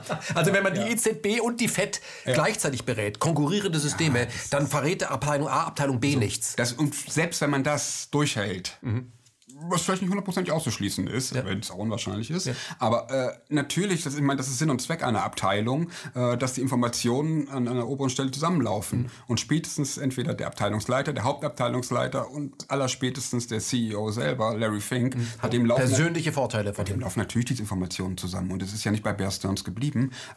Im Laufe der Krise hat BlackRock ja die intimsten Kenntnisse von sämtlichen Banken bekommen. Also BlackRock hat danach hat Bear Stearns abgewickelt, hat Lehman Brothers abgewickelt, zum Teil, hat die HIG-Papiere abgewickelt, dieses Versicherungsgiganten, hat Einblick gehabt in die Papiere von Freddie Mac und auf jeden Fall die beiden US, die staatlichen Immobilienfinanzierer, Fannie Mae und Freddie Mac, genau. Also BlackRock hatte eigentlich bei jedem großen US-Finanzkonzern hatte BlackRock über die Fed und über das Finanzministerium, die wir BlackRock beauftragt haben, einen intimen Blick in die ganzen detailliert in die Bilanzen. Also für diesen privaten Dienstleister BlackRock und Herrn Fink gibt es im Grunde genommen kein Bankgeheimnis. Nein, die haben ihm alles gegeben. Das war der Hauptgewinn. Warum waren die alle so bescheuert? Weil sie nicht anders konnten. Oder weil sie vielleicht schon bescheuert waren. Weil sie auch, BlackRock hat halt auch den Vorteil gehabt, weil sie bescheuert waren, ja. BlackRock hat in der Tat natürlich den Vorteil gehabt, dass sie selber bei diesem Spiel fast überhaupt gar nicht mitgespielt haben. Sie waren, BlackRock stand damals noch mehr so für solide Finanzprodukte. Mhm. Und diese ganzen strukturierten Sachen, die haben sie zwar durchleuchtet, um die Risiken einzuschätzen, aber sie waren nicht selbst involviert. Mhm. Und jeder andere Mitspieler war selbst involviert, massiv, und ist da natürlich dann ausgefallen, irgendwie als Retter in der Not. Also BlackRock kann von sich behaupten, wir waren der neutralste Beobachter, den es damals gab, weil wir am wenigsten involviert waren. In der Tat. Sie schreiben im Buch, es gibt an BlackRock verwaltet oder betreut, berät, heißt es ja in Neudeutsch, 17.000 Unternehmen, Großaktionär bei allen großen börsennotierten Weltkonzernen und verfügt über 6.300 Milliarden Dollar Anlagekapital. Mhm. Was ist das Anlagekapital? Nö, das ist halt das Geld, größtenteils von den Kunden, was heißt größtenteils, ausschließlich von den Kunden zur Verfügung gestellt. Was sie wirklich benutzen. Genau, richtig. Um aus den Dollars mehr Dollars zu machen. Genau. In den seltensten Fällen übrigens kann BlackRock darüber frei entscheiden. Das ist auch so eine schöne Fußnote, wenn Larry Fink sich beispielsweise in Davos hinsetzt und den Unternehmen dort eine Sonntagspredigt hält. Sie sollten sich doch sozial stärker engagieren oder weniger Klimagase ausstoßen. Er spielt dort eine Macht vor, die er de facto gar nicht hat, da er gar nicht selber die Entscheidung treffen kann, ob BlackRock jetzt bestimmte Aktien kauft oder verkauft. Wenn beispielsweise der Kunde in einem Indexfonds drin ist, dann muss BlackRock diese Aktien kaufen in einem bestimmten Verhältnis. Mhm. Aber er kann halt seine Macht auf der Kapitalseite dieses Unternehmens, die kann er einsetzen. Tut er aber nicht, zumindest nicht zum Guten. Mhm. Zumindest ist mir bis jetzt kein einziger Fall bekannt, an dem BlackRock bei irgendetwas, was ich selber für positiv oder progressiv halten würde, als auf der Kapitalseite Einfluss auf das Unternehmen genommen hat. Ja gut, vollkommen klar, eine Firma wie BlackRock ist vor allem daran interessiert, das Komma auf der großen Zahl zu versetzen. Das ist das, sie wollen Gewinne machen. Ja, aber, um das nochmal rauszuarbeiten, wenn BlackRock die FED als Kunden gewinnt, dann sind die Vereinigten Staaten der Kunde. Ja. Das ist den Leuten ja nicht klar. Also die Vereinigten Staaten fragen BlackRock, was soll ich machen oder was soll ich lassen? Und das, was BlackRock dann macht oder sagt, das wird dann getan. Richtig. Es gab 2009 den Super-Coup. Sie schreiben, Barclays wird übernommen. Erklären Sie mal für jemanden, der keine Ahnung hat, wieso ist das der Super-Coup, Barclays zu übernehmen? Genau, es gab, ist ja auch durch die alternativen Medien gegangen. Vor einigen Jahren gab es ja mal von der Eidgenössischen Universität in Zürich, die haben das mal untersucht, diese Orbis, diese Unternehmensdatenbank, und da war Barclays die Nummer 1, das mächtigste Unternehmen der Welt. Also Barclays ist eine britische aus Großbritannien eine Großbank. Warum hatte Barclays damals so viel Einfluss? Weil Barclays hatte über seine Sparte Barclays Global Investors, haben sie ziemlich früh sogenannte Indexfonds, ETFs, an Privatkunden verkauft. Erklären Sie ETFs? Ja, klar. Muss ich mit Indexfonds, denn das ist die Grundlage dafür. Also wenn ich...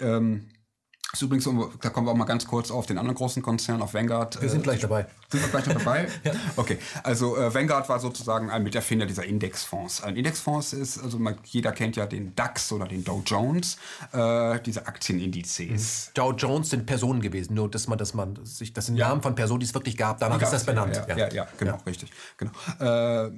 Die spiegeln halt die Wertentwicklung einer bestimmten Gruppe von Aktien an bestimmten Märkten wider. Also der DAX sind beispielsweise die 30 größten deutschen Aktiengesellschaften, die in diesem DAX abgebildet werden. Und der größte Anteilseigner pro Unternehmen ist immer BlackRock. Das liegt bei 5% oder so. Genau, richtig. Bei fast allen ist es BlackRock. Ja. Genau. Steht zwar deutscher Aktienindex drauf, aber in Wirklichkeit ist das gar nicht mehr... Genau, richtig. Ja. Korrekt. Gehört übrigens im Schnitt 80% sogenannten institutionellen Investoren. Okay. Ja, das sind dann halt Banken, Versicherungen und halt BlackRock und Co., halt diese Vermögensverwalter, wie sie selber nennen. Asset Manager. Mhm. Nein, und wenn ich jetzt als Privatperson, ich möchte jetzt mein Geld längerfristig anlegen in deutschen Aktien, möchte aber jetzt nicht unbedingt jetzt eine einzelne Aktie mehr rauspicken. Also ich möchte nicht jetzt nur auf Bosch setzen weil wenn es da irgendein Problem gibt, dann raucht mein gesamtes Geld mit Bosch ab. Also möchte ich das Risiko streuen. Bosch ist ein schlechtes Beispiel. Bosch, eine der ganz, ganz, ganz wenigen Unternehmen sind, die eine Stiftung sind, die privat sind. Ja, okay. Aber wir können beispielsweise BMW nehmen, klar. Um das Risiko zu streuen und am allgemeinen Aktien, an der allgemeinen Entwicklung der Aktien davon zu profitieren. Also ich gebe euch mal unser Geld, ihr müsst mir versprechen, dass ich mit mehr zurückkomme. Genau. Das ist eigentlich der Deal. Genau. Also man sieht ja immer diesen DAX in den Zeitungen, wie der sich entwickelt hat. Und wenn ich so einen Indexfonds auf den DAX kaufe, weiß ich, dass mein Fonds sich genauso entwickelt hat wie der DAX. Das ist eine relativ, es ist halt vor allen Dingen ist es eine sichere Sache. Mhm. Und da war Barclays, die Barclays Bank war da einer der ersten großen Big Player global mit solchen Produkten. Geriet allerdings durch die Finanzkrise, so eine andere Sparte von Barclays, ordentlich in Schieflage. Ja. So, und nun haben die britische Regierung war nicht ganz so dumm wie beispielsweise Steinbrück in Deutschland. Es gibt noch Unterschiede. Es gibt noch kleinere Unterschiede, gibt es da noch, ja. Weil das gleich Parteibuch, aber ansonsten. Okay. Und sie haben als Grundvoraussetzung genommen für staatliche Hilfen für Banken, dass der Staat sich daran beteiligt an diesen Banken. Also eine Teilverstaatlichung, kann man im Grunde sagen. Systemrelevant. Systemrelevant, klar. Barclays wollte das nicht. Mhm. Barclays wollte auf Teufel komm raus den Staat nicht mit als Teilinhaber haben. Und daher hat man sich bei Barclays gesagt, dann lass uns doch hier unsere Global Investors Sparte verkaufen. Ja, und wer kam dafür natürlich in Frage? Es war BlackRock, die halt die einzigen waren, so ziemlich mit die einzigen waren, die Finanzkrise arglos überstanden haben. Barclays bekam Geld und BlackRock wurde mit einem Schlag der größte Verwalter von Vermögen. Genau, ich glaube 3 Billionen Euro Anlegervermögen hat BlackRock durch diesen Deal eingekauft. Mhm. Also über Nacht zur absolut Nummer 1 geworden. Genau. Sie waren ja schon drin in diesem Geschäft, mit Vermögensverwaltung sowieso, aber auch dieses Indexfonds und ETFs, da waren sie ja schon drin. Und sie haben halt sozusagen den großen Umsatz haben sie zugekauft. Mhm. Nochmal kurz für alle, die jetzt einsteigen, ETFs, für was steht ETFs? ETFs ist halt, wie ich gerade mit dem Indexfonds erklärt habe, bei dem ich auf die Entwicklung des DAX wetten kann. Fonds sind immer Fondsanteile. Da muss ich halt meistens mit einer etwas größeren Summe, muss ich mir halt verteidigen. Aber ich kann es auch nur über die Fondsgesellschaft kaufen und verkaufen. Da fällt dann immer ein Ausgabeaufschlag an und so weiter. Wird über die Bank gemacht, ist also jetzt nicht kleinsparerfreundlich und es ist unflexibel. Da ich auch immer. Aber ich kann sagen, ich möchte in Technikwerte gehen oder ich möchte in die Automobilbranche gehen oder ich möchte Chemie oder ich möchte eine Mischung aus alledem. Das kann ich über einen Fonds machen. Genau. Bestimmt, okay. Genau. Und das ETF, das ist eigentlich der einzige, also jetzt aus Anlegerperspektive, die einzige Unterscheidung zum Indexfonds ist, dass ETFs halt über die Börse gehandelt werden und frei stückelbar sind. Mhm. Der Erfinder des ETFs ist ja John Bogle, wenn ich das richtig erinnere, von Vanguard. Da sind wir bei Vanguard, auch die Nummer 2, eine Genossenschaft. Muss keine Gewinne erwirtschaften. Können Sie das mal erklären? Weil ich dachte eigentlich, dass solche Finanzdienstleister von Gewinnen leben. Ja, Vanguard ist da die Volksbanken, Raiffeisenbanken in Deutschland ja beispielsweise auch nicht. Aber die haben natürlich nicht mal im Ansatz so eine größere Bedeutung wie Vanguard. Mhm. Vanguard ist ganz interessant. Dieser John Bogle war eigentlich einer, wenn man es mal so ein bisschen zugespitzt sagen will, einer der Guten. Er war auch so eine gescheiterte Existenz. Gescheiterte Existenz ist übertrieben. Also er kommt aus ganz, ganz kleinen Verhältnissen. Also doch jemand aus kleinen Verhältnissen, ja? Ja. Er ist 1929 geboren. Genau. Also er weiß, was bedeutet, wenn das Geld weggeht, ne? Genau. Die Familie weiß das. Die Familie weiß das. Sein Vater hat in der Finanzkrise 1929 sein komplettes Vermögen verloren. Ist dann zum Alkoholiker geworden, hat die Familie verlassen. John Bogle musste mit 10 Jahren schon Zeitungen verkaufen. Also wirklich so diese Legende vom Tellerwäscher zum Millionär. Bei ihm hat's gepasst und war halt auch ein ganz pfiffiges Kerlchen. Hat aber zeitlebens, er wurde später, also im Jahr 2004, glaube ich, wurde er auch ausgebotet von seinem Nachfolger.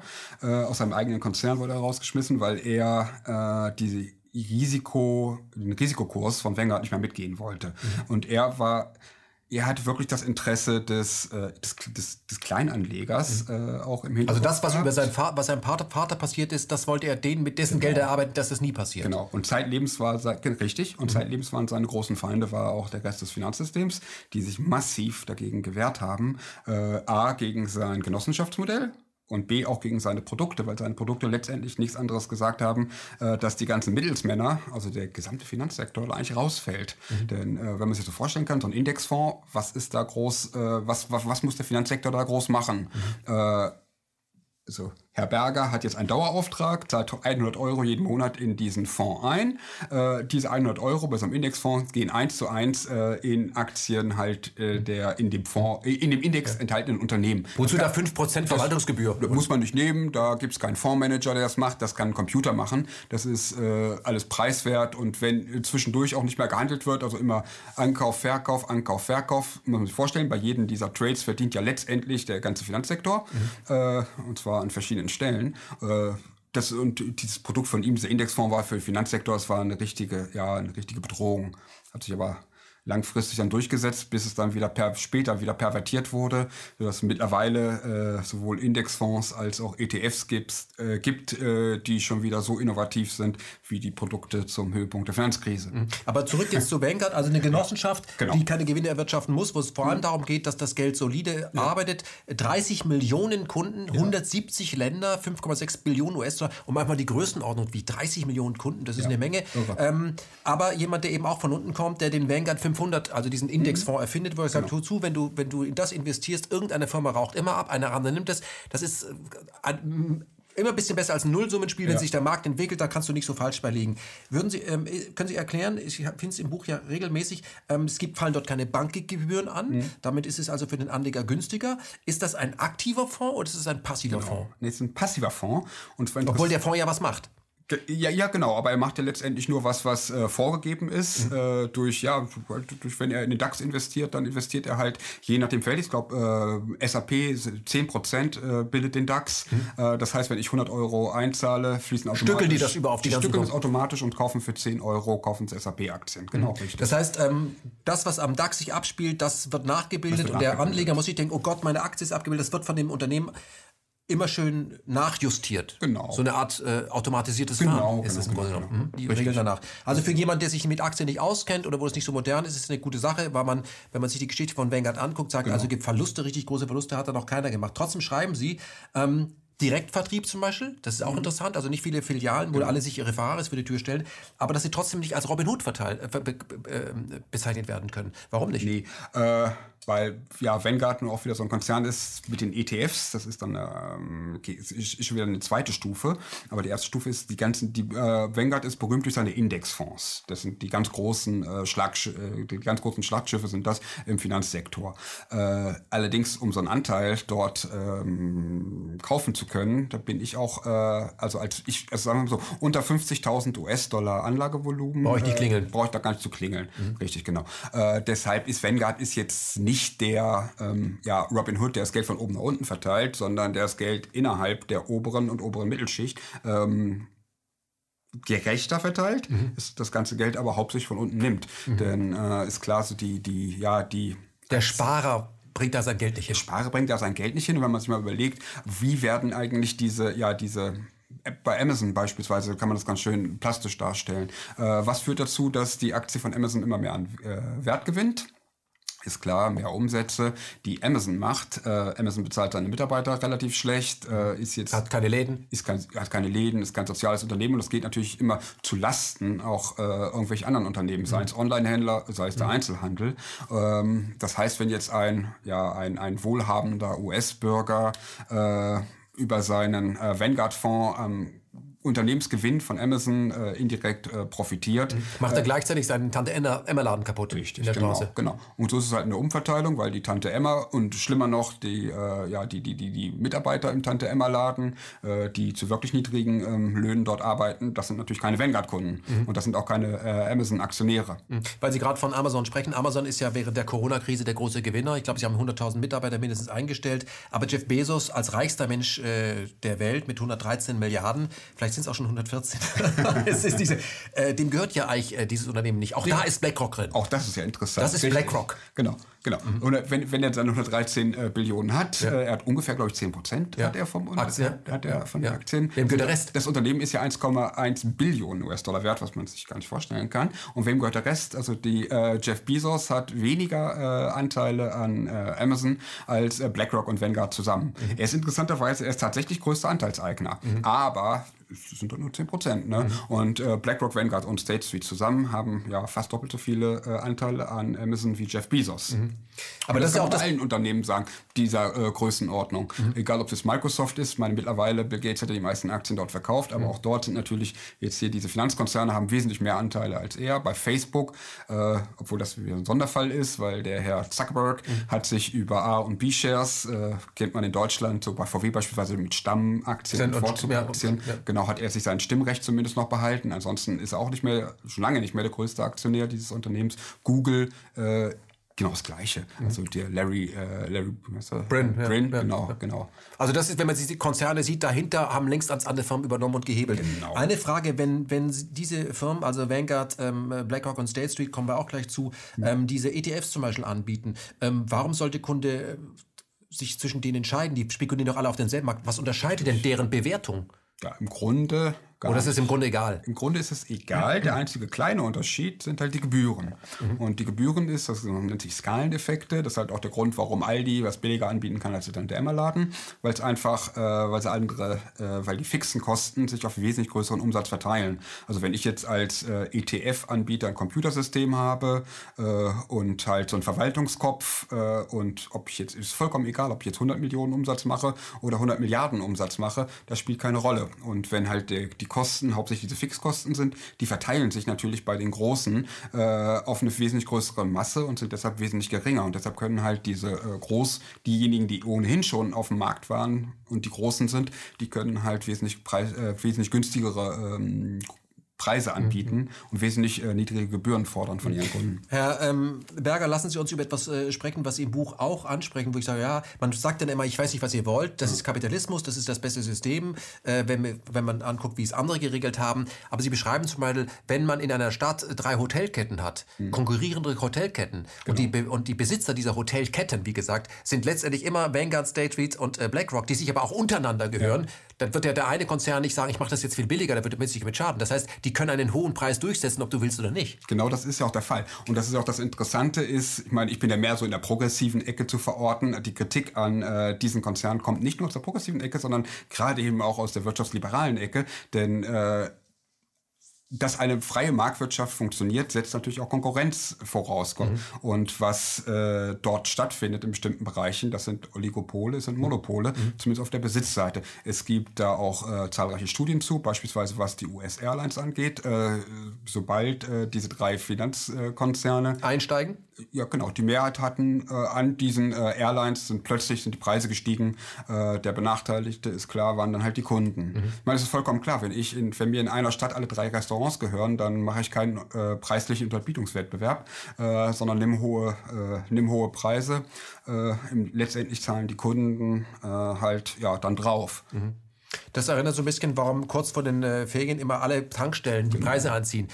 Und wer da bei irgendeiner Absprache, das ist ein Hebel, der unsichtbar im Hintergrund läuft. Sie haben in Ihrem Buch geschrieben, ich wusste gar nicht, dass das existiert, hielt es erst für einen Scherz. Sie haben im Vorgespräch aber nochmal gesagt, doch, Vanguard hat ein Patent auf Steuervermeidung. Das müssen Sie mir mal erklären, das hätte ich nämlich auch gerne. Ein paar Jahre ist das noch gültig. Das ist irgendein Gesetz aus dem Jahr 1940, glaube ich, in den USA, das besagt, dass Aktiengewinne dann steuerfrei sind, wenn der Erlös aus dem Aktienverkauf dafür benutzt wird, neue Aktien zu kaufen. So, und da Vanguard ist da ähnlich aufgestellt wie BlackRock, auch mit sich Tochterfirmen, die schieben dann sozusagen die Aktien untereinander, nennt sich Heartbeat Trade das ganze System, wo es in der Tat ein Patent für gibt.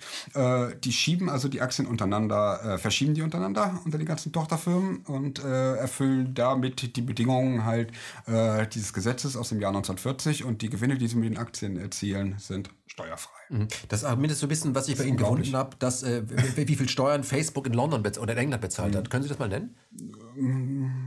Irgendwas mit 4.000 Pfund. Ist auf jeden Fall unglaublich wenig. Hat Facebook an Steuern bezahlt, glaube ich, 2018 oder so. Das kann es dann pro Tag? Und mehr gab es nicht. In der Tat, ja. Interessant. Ja. Okay, so viel zum Thema Vanguard. Dann haben Sie sprechen, dritter großer ist Untertitel die heimlichen Herrscher und ihre Gehilfen. Und wer schützt uns vor allem vor diesen Finanzkonzernen?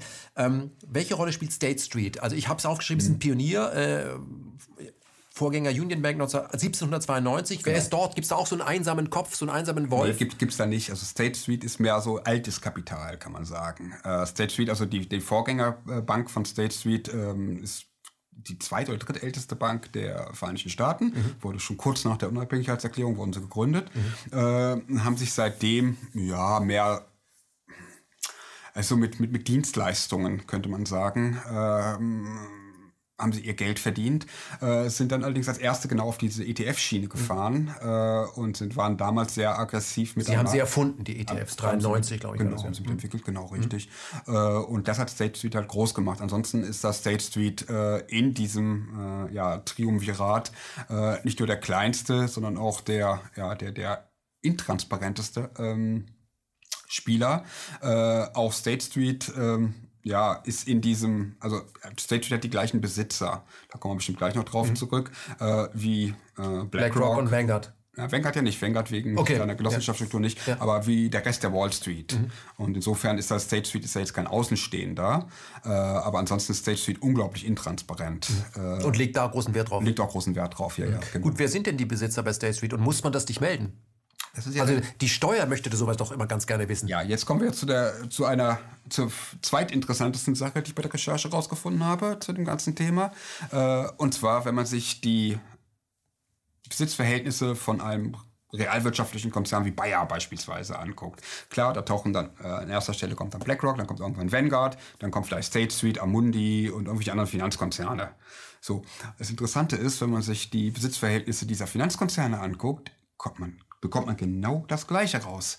Auch BlackRock, die Großaktionäre, also Larry Fink ist mit, ich glaube, 1,5% ist er nur an seinem eigenen Unternehmen beteiligt. Der größte Aktionär ist Vanguard. Dann kommt State Street, dann kommen andere Investmentbanken. Wenn man sich anguckt, wem gehört State Street, genau das gleiche Ergebnis. Wenn man sich anschaut, wem gehört Goldman Sachs, das gleiche Ergebnis. Wenn man sich anschaut, wem gehört JP Morgan, das gleiche Ergebnis. Der angeblich reichste Banker der Welt, Jamie Dimon, hat auch nur einen ganz, ganz kleinen Anteil an seiner eigenen Bank, an JP Morgan. Also im Grunde, was wir auch von der Bill and Melinda Gates Foundation sehen. Das in der Form ist es nicht. Also die Konzerne gehören sich selber.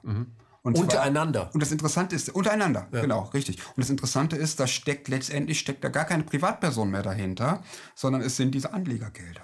Das ist ja das Gespenstische des Ganzen. Das sind halt meine Altersrücklagen, die Altersrücklagen der New Yorker Polizisten, die letztendlich diese Finanzkonzerne in die Position versetzt haben, weil es halt so gigantisch viel ist, dass sie sich selber kontrollieren. Und dass hat sich das Ihrer Meinung nach verselbstständigt? Das hat sich verselbstständigt. Also könnte auch ein Larry Fink oder ein Bogle das gar nicht mehr ändern, wenn die ausscheiden. Rein theoretisch ein Larry Fink, wie gesagt, also ihm gehört ja nur ein kleiner Anteil des Unternehmens. Und rein theoretisch, wenn es dort eine Mehrheit der Aktionäre gibt, was jetzt gar nicht so unrealistisch ist, bei der Deutschen Bank gab es das schon, wenn sich eine Mehrheit von Aktionären findet, die sagt, Larry Fink muss raus, dann ist Larry Fink weg vom Fenster.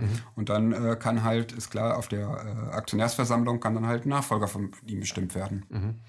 Ja, das halte ich ja für relativ gefährlich, wenn diese drei Firmen einen Angriff auf die Welt unternehmen, weil es Geld bringt, aber erst an einer zerstörten Welt, dann wer kann das denn stoppen?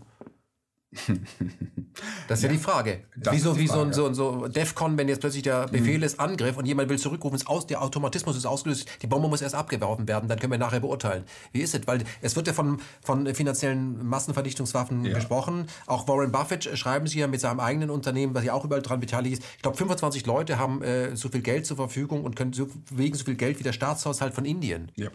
Das sind immerhin 1,2 Milliarden Menschen, glaube ich. Also das muss man sich mal vorstellen. Von einem Büro aus. Ja, das ist irre.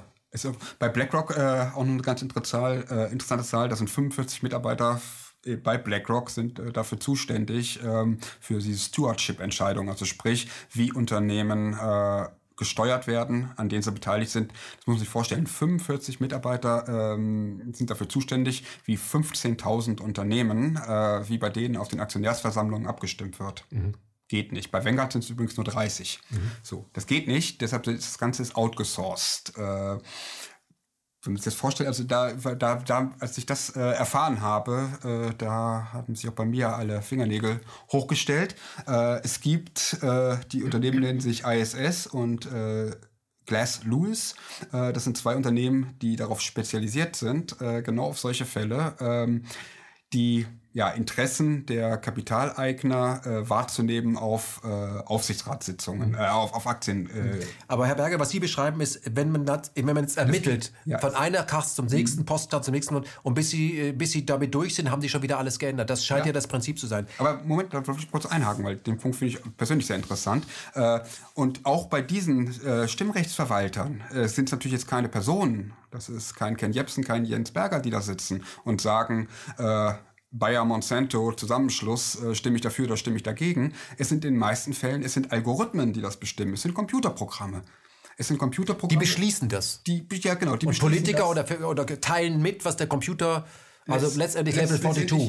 Ja, es ist wirklich unglaublich. Ja. Es ist wie BlackRock sich bei der nächsten VW-Aktionärsversammlung, welchen Punkten BlackRock zustimmt und welchen Punkten BlackRock nicht zustimmt. Das wird in der Regel, über diese Algorithmen bestimmt. Mhm. Das ist gar nicht mal Herr Fink. Bei besonders interessanten Entscheidungen, da wird Herr Fink natürlich dann auch diese Algorithmen überstimmen. Das ist schon klar. Aber das kann er natürlich nicht für 15.000 Unternehmen machen. Das ist schon klar. Nach welchen Kriterien wählt denn dieser Algorithmus aus? Ja, es ist so den ganzen Krams, den man im BWL heutzutage beispielsweise lernt. Es geht nur um Rendite. Es geht nur um den Shareholder Value.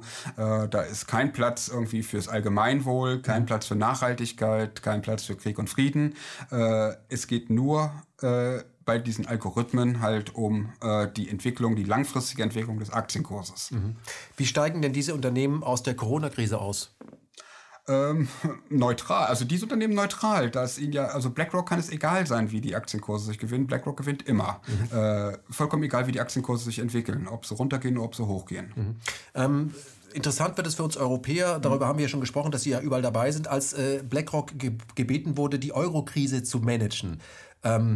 Also Griechenland zum Beispiel zu beurteilen. Dann sagt, wie jetzt, da kann doch BlackRock, Mensch, wickelt doch jetzt nicht Griechenland ab. Das ist doch ein Land aus Europa und das ist ein amerikanischer Dienstleister. War aber so. Können Sie mal beschreiben, wie läuft das? Wer ruft da an? Ja, in dem Falle war es die EZB. Also zuerst war BlackRock bereits, hat den ersten Schritt in die Tür, haben sie in Irland gemacht. Da hatten wir ja die erste Bankenkrise hier auf dem europäischen Kontinent, im Kielwasser der Finanzkrise aus den USA. Und die irische Notenbank, die hatten wohl ganz gute Connections zur FED. Und da wurde ihnen dann, BlackRock weiterempfohlen. So, da hatte BlackRock erstmal seinen Fuß in der Tür.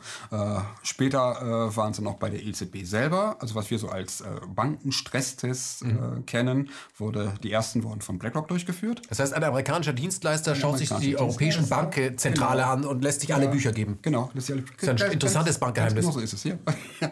Richtig. Von der Konkurrenz. Richtig. Ja. Richtig. Der Dollar scannt mal den Euromarkt. Es ist unglaublich. In Griechenland war BlackRock halt auch drin. BlackRock musste halt bei den großen griechischen Banken musste BlackRock halt nachschauen, wie solide die aufgestellt sind, was sie alles welche Kredite sie vergeben hatten.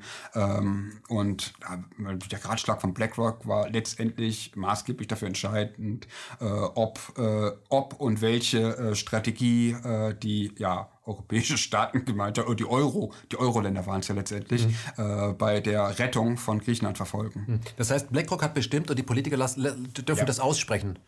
Letztendlich schon, ja. Brauchen wir dann überhaupt noch Politiker oder reicht nicht die Presseerklärung von BlackRock? Im Grunde schon, aber so verkauft es sich natürlich besser. Mhm. Und das Schöne ist natürlich, die Politiker haben natürlich auch ein starkes Interesse daran. Ihnen wird ja zu Recht immer wieder vorgeworfen, dass sie Eigeninteressen, dass sie Lobbyismusinteressen vertreten. BlackRock hat sich ja den Ruf erworben und spielt ja auch damit, so eine Art TÜV zu sein. Was BlackRock, das ist also selbstlos. Das ist objektiv, was sie bewerten, es ist nicht subjektiv, sondern allein was dieses Aladdin-System, dieses Risikobewertungssystem von denen ausspuckt, das ist halt so. Das ist so der Finanz-TÜV. Ja. So, und das ist der Prüfstand. Tut mir leid, das ist einfach reine Mathematik, da können wir nichts dafür. Richtig. Es gibt natürlich zwei Arten von Politikern. Die einen, die auch interessengesteuert sind, die Interessen des Finanzsektors vertreten und die natürlich genau wissen, was bei so einer BlackRock-Prüfung rausgibt, die dann allerdings, um nicht die Kritik zu bekommen, ihr entscheidet nur, was der Finanzsektor will, die dann BlackRock einschalten und sagen, hallo, ich habe doch nur entschieden, was BlackRock mir empfohlen hat und BlackRock sind objektiv. Und die anderen, die sagen, egal wie es kommt, ich habe da jetzt gar keine Lust drauf und da hole ich jetzt ja mal jemanden ran, hinter den ich mich stellen kann, eine breite Brust. Mhm. So, dann haben sie halt dieses BlackRock-Gutachten da und können nach außen immer sagen, ich habe nur das getan, was die Experten mir empfohlen haben, und ich bin da selber nicht für verantwortlich. Herr Berger, ich denke, wir sollten an dieser Stelle nochmal betonen, dass BWL, also Wirtschaft, keine Naturwissenschaft ist, und da geht es klar um Interessen. Das ist so ähnlich, vielleicht kann man es vergleichen, wenn man verschiedene Suchmaschinen bedient, da wird bei Bing etwas anderes rauskommen wie bei Google, weil dahinter andere Algorithmen sind. Das heißt, da springt nicht auf Platz 1, was die Wahrheit ist, sondern was festgelegt wurde, was wichtig ist. Und das kann man auch anders sehen.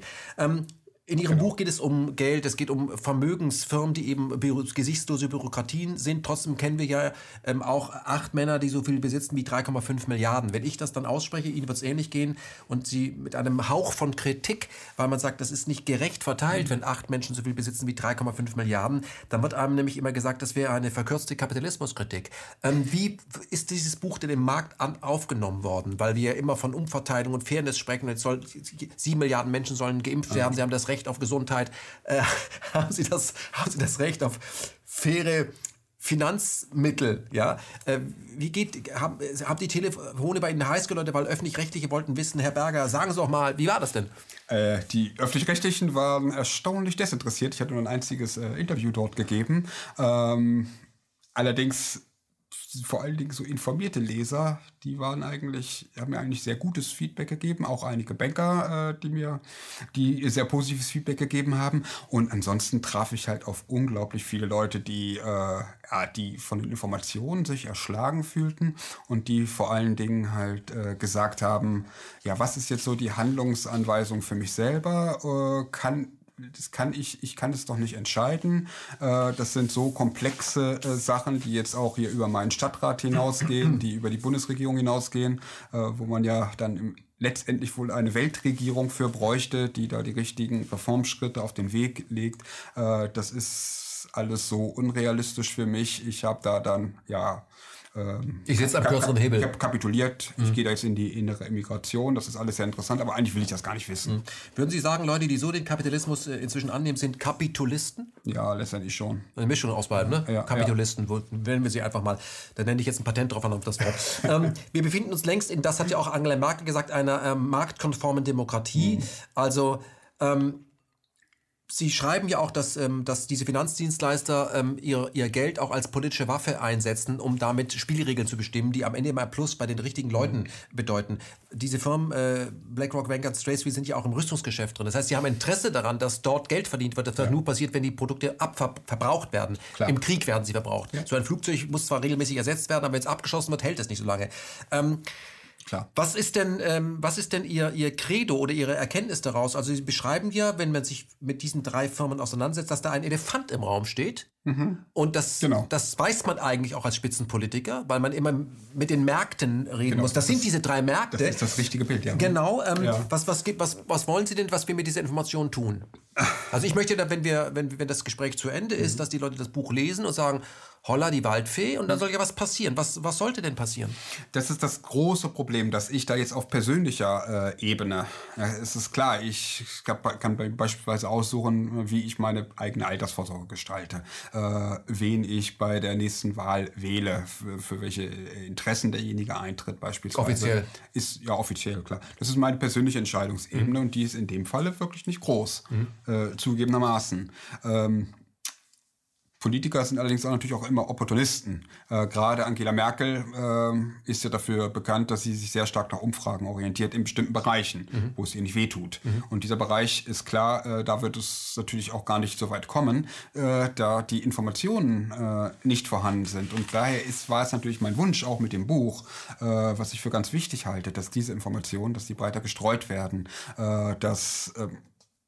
ich bin ja immer noch so ein kleiner Grundoptimist, dass auch Kollegen bei den Zeitungen beispielsweise, dass die durch die Lektüre dieses Buchs ihren Horizont vielleicht ein bisschen erweitern und bei den nächsten Artikeln, die sie zu dieser Thematik schreiben, vielleicht so ein paar Informationen daraus auch verwerten, und natürlich die Leser, klar, und dass das Ganze im besten Sinne aufklärerisch wirkt. Denn es ist natürlich was, wenn es da erstmal eine kritische Masse gibt, kann man daran natürlich etwas ändern. Das Problem ist bloß, solange diese Themen unbekannt sind, solange da nicht drüber geschrieben wird, nicht drüber gesprochen wird, solange die gar keine Rolle spielen bei irgendwelchen Wahlentscheidungen. Also nicht Wissen als Waffe. Programmen, nicht Wissen als Waffe, genau, richtig. Solange kann sich da natürlich auch nichts ändern, das ist vollkommen klar. Mhm. Lassen Sie uns mal laut mächtig spielen. Wir beide dürfen jetzt weltweit Fairness herstellen und fangen bei den Finanzkonzernen an. Ja. Weil das, was die zu viel haben, haben ja andere zu wenig. Das darf man ja nie vergessen. Richtig. Ne? So. Was wäre das Erste, was Sie sagen würden? Was würden Sie diesen drei Finanzdienstleistern, BlackRock, Vanguard und State Street, aberkennen? Ja, also zunächst würde ich anfangen, das hatten wir anfangs ja schon, dass sie stärker reguliert werden. Mhm. Beispielsweise, indem sie als Banken gelten. Das heißt, wir sagen so, ab jetzt seid ihr Banken.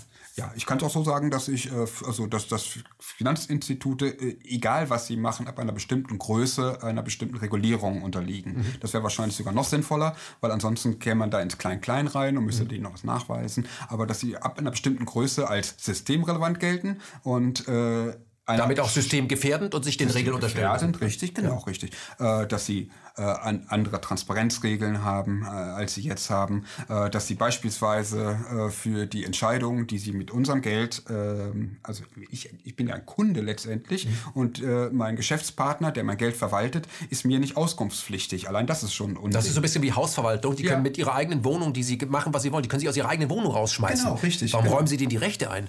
Genau. Ja. Und das ist, genau. Und letztendlich natürlich der allerwichtigste Punkt, den ich da hätte, ist, dass man denen den Kapitalzufluss abdreht. Mhm. Das ist halt, wo bekommen BlackRock und Co. ihr Geld her? Mhm. Klar, es ist eine Privatisierung der Daseinsvorsorge. Es ist die Altersvorsorge. Erben. Vor allen Dingen ist es die Altersvorsorge. Mhm. Aber Erben parken dort ihr Geld. Also die Erbgeneration Erben parken. Ja, ich weiß allerdings nicht, also es gibt da keine genauen Zahlen drüber, Intransparenz halt, wie groß die Anteile sind. Aber allein schon die Anteile der Pensionsfonds, die Prozentzahl des verwalteten Vermögens von BlackRock beispielsweise, das aus Pensionsfonds und von Versicherungen stammt, das ist so groß, dass es ist weitaus mehr als die Hälfte des verwalteten Geldes. Das lässt mich daraus schließen, dass mehr als die Hälfte allein von diesen beiden Sektoren tendenziell eher von Normalverdienern kommt. Dass natürlich auch irgendwelche Millionäre, Erben, BlackRock-Kunden sind, das mag sein, ist klar. Aber so diese ganz großen Zuwachsraten lassen sich vor allen Dingen dadurch erklären, dass weltweit immer mehr Daseinsvorsorge privatisiert wird. Das ist ja nicht nur die Altersvorsorge. Es ist beispielsweise auch Studiengebühren. In Deutschland ist das ja ein heißes Thema. Wenn ich beispielsweise für die Studiengebühren von meinem Sohn 20 Jahre lang schon mal spare, was passiert mit dem Geld? Das wird auch von BlackRock verwaltet. Das ist die private Krankenversicherung, ist das. Die funktioniert nach dem gleichen Prinzip letztendlich. Und diese ganze Privatisierung von der Daseinsvorsorge, wenn das ganze Geld, wenn so etwas auf Umverteilungssysteme beziehungsweise bei Studiengebühren, wenn die einfach wegfallen, dann muss ich dafür nicht sparen, dann wäre das schon mal ein ganz, ganz wichtiger Schritt in die richtige Richtung, weil dann habe ich als kleiner Angestellter habe es dann nicht mehr nötig, dass ich für irgendwelche Sachen Geld zurücklegen muss und Geld direkt oder indirekt diesen Konzernen in den Hals aber ich kann bei Ihnen raushören, Sie haben nicht grundsätzlich Probleme mit Finanzdienstleistern, sondern nur, dass die eine soziale Verantwortung auch übernehmen müssen. Sie machen ja nicht nur einen schlechten Job. Oder sagen Sie, die sind auf jeden Fall merkwürdige Vögel. Die können eigentlich weg. Sagen wir es mal so, also in der real existierenden Welt, so wie sie nun mal ist, habe ich nun mal leider keine andere Wahl. Aber das ist ja... Mein Credo ist es ja, dass ich das hinterfragen muss, ob das so sein muss. Ob das so sein muss und ob mir diese Wahl nicht gegeben wird. Darum geht es ja. In der real existierenden Welt, irgendwie muss ich für mein Alter vorsorgen. Ich war eine Zeit lang Freiberufler beispielsweise, kann mich daher jetzt nicht auf die gesetzliche Rente verlassen, weil ich ja beitragsfreie Jahre habe. Und deshalb bin ich gezwungen, für mein Alter irgendwie vorzusorgen. Und direkt oder indirekt komme ich da leider realistisch an solchen Konzernen nicht vorbei. Das ist die eine Ebene. Die andere Ebene ist, natürlich kann ich mich hinsetzen und sagen, wir müssen etwas daran ändern, dass den Jens Berger in 20 Jahren, der auch Freiberufler ist, dass der andere Möglichkeiten bekommt, dass er in die gesetzliche Rente wieder reinrutscht und diesen Konzernen sein Geld nicht in den Rachen stopfen muss. Das wäre jetzt mein Credo. Würden Sie verbieten, dass diese Konzerne untereinander alle miteinander, weil im Grunde ist es ja ein Kartell. Das ist ein weiteres Problem, richtig, natürlich. Also das geht auch so nicht. Das ist für mich ein absolutes Unding, ist das, wenn die Airline selber... Wenn die 100% jetzt im Besitz sind einer Holding beispielsweise, dann würde das sofort unter das Kartellrecht fallen. Wenn allerdings diese Konzerne untereinander, sie haben ja die gleichen Interessen, also BlackRock, Vanguard und State Street. Haben dieselben Interessen am Unternehmen. Wenn die bei 3 Airlines eine marktbeherrschende Anteilskartell geschafft haben, ist das auch ein Kartell, genau, richtig. Und das wird dummerweise rechtlich nicht so gesehen. Ja, würde ich auch so. Wie ist es mit Steuerschlupflöchern? Sollte man nicht generell schließen oder nur für diese 3 Player? Nein, die müssen wir natürlich generell schließen, das ist schon klar. Vielleicht die Gebühren für Postkästen erhöhen. In Delaware ist sehr teuer jetzt geworden. Es geht ja alles. Wir haben ausgerechnet, die USA haben hier beispielsweise ein Gesetz, dass man seine weltweiten Einkünfte versteuern muss. Was schon mal ein interessanter Ansatz wäre. Das würde zumindest, wenn der Staat, wie die USA machen es ja mit Delaware beispielsweise, für ihre Finanzkonzerne und ihre Unternehmen dürfen das auch. Amazon, Google sind ja auch US-Konzerne, ist klar. Aber für Privatpersonen dort gilt es ja, da sind sie relativ rigoros, die Amerikaner. Bei Unternehmen nicht. Aber das sind ja Sachen, die man jetzt rein theoretisch, wenn es dafür eine politische Mehrheit gäbe in Deutschland, die man hier 1:1 sofort umsetzen könnte. So muss man ja auch SWIFT verstehen. Der Amerikaner hätte ganz gerne gewusst, wenn irgendwo einer von A nach B etwas überweist. Und, genau, richtig. Aber da will man eigentlich amerikanische Gesetzgebung weltweit durchsetzen. Na klar. Das geht ja, das sehen wir schon eine ganze Weile so, weil sie sich eben als einen Staat sehen, auf den die Welt gewartet hat und die auch dann, Rechte für Humanismus in Hongkong durchsetzen wollen, weil sie sich einfach ausdenken. Umso interessanter finde ich es ja, dass gerade bei der Steuergesetzgebung, dass das ja eher eigentlich eine progressive Sache ist, denn die Steuerhinterziehung zu erschweren oder zu verhindern im Idealfall. Das kann man den Amerikanern ja nur nicht negativ ankreiden, während die anderen Sachen, ist klar, die geschieht natürlich aus eigenem Interesse. Es ist bloß ein Unterschied, wenn man sagt, wir gucken, dass ihr keine Steuern hinterziehen könnt, nur bei uns. Wo wir übrigens bei diesem Thema sind, was auch sehr interessant ist, das haben wir noch gar nicht drüber gesprochen, sämtliche dieser Vermögensverwalter sitzen ja in den USA. Und das ist natürlich eine unglaubliche Macht, die auf diese Art und Weise von den Nationalstaaten, vor allen Dingen von Europa, aber auch Asien, genau das Gleiche, in die USA abwandert. Denn diese Entscheidungen werden nicht mehr irgendwie in Frankfurt, in Bonn oder in Berlin getroffen. Das heißt, man kann auch dagegen nicht klagen. Man kann dagegen nicht klagen. Oder schon an der langen Hand. Und vor allen Dingen, man hat da keinen Einfluss drauf. Denn Angela Merkel mag sich hinsetzen können und vielleicht mit dem Vorstandsvorsitzenden von Bayer irgendein Agreement machen, aber mit Herrn Fink, das ist eine andere Augenhöhe. Gibt es andere Player, die über ähnliche Summen verfügen, vielleicht bald, weil sie den europäischen, eurasischen Markt bedienen? Also Stichwort, was kommt aus, dass die Chinesen sagen, hey, das machen wir halt auch. Wir machen halt eine chinesische Version von BlackRock, State Street und Vanguard. In China gibt es ja diese staatlichen Fonds, die beispielsweise die Devisenreserven von China verwalten, die ganz ähnlich vorgehen wie BlackRock, Vanguard, aber halt eine wesentlich kleinere Nummer sind. Und interessanterweise, mein erster Gedanke war auch, BlackRock wird an der anderen Chinese Wall abprallen und dort keinen Zugang bekommen. Dummerweise ist genau das Gegenteil der Fall. BlackRock hat bereits ein Joint Venture mit einer chinesischen Bank getroffen. Das Interessante ist, China geht da natürlich auch recht egoistisch vor. Also man erlaubt chinesischen Bürgern BlackRock-Produkte zu erwerben und chinesischen Pensionsfonds BlackRock-Kunde zu werden, aber auf der anderen Seite ist BlackRock nicht erlaubt, sich an chinesischen Unternehmen direkt zu beteiligen. Das geht halt nur über ganz komplizierte Konstruktionen und auch nur in einem ganz bestimmten Bereich, die dann interessanterweise auch nicht stimmberechtigt sind. Da gibt es dann halt dieses Modell mit Vorzugs- und mit Stammaktien. Also BlackRock kann nicht entscheiden, was eine normale chinesische Aktiengesellschaft macht. Das wäre auch mal eine Idee, dass man da trennen könnte, in Europa beispielsweise, dass man generell so A- und B-Aktien oder halt Vorzugs- und Stammaktien auflegt und solchen Finanzkonzernen nicht erlaubt, an den stimmberechtigten Aktien die zu erwerben, sondern die halt wirklich nur Privatpersonen.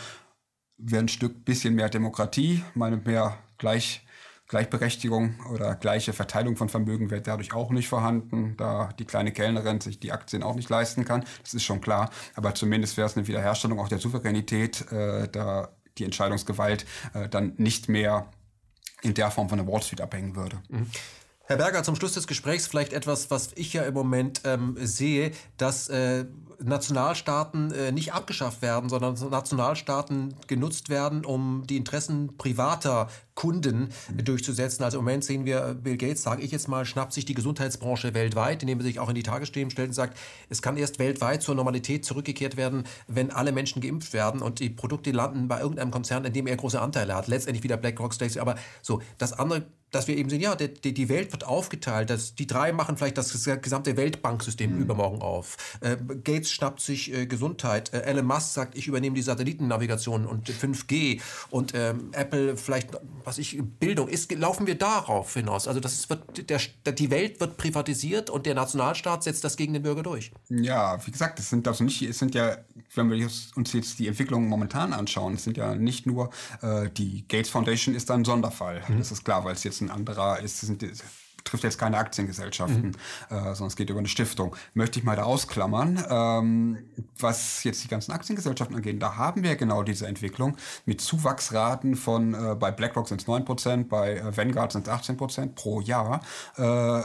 Also es werden von Jahr zu Jahr wird der Anteil an sämtlichen Großkonzernen der Welt, an denen diese Finanzkonzerne beteiligt sind, wächst. Von Jahr zu Jahr wächst der. Und das ist kein Ende in Sicht. Im Gegenteil, gerade durch den Wachstum jetzt auf dem chinesischen oder asiatischen Markt generell, ist ja nicht nur China, Versicherung, Altersvorsorge, es fließt immer mehr Geld, fließt in diese Finanzkonzerne rein. Und der Anteil, den diese Konzerne sich an der Weltwirtschaft aneignen, wird immer größer.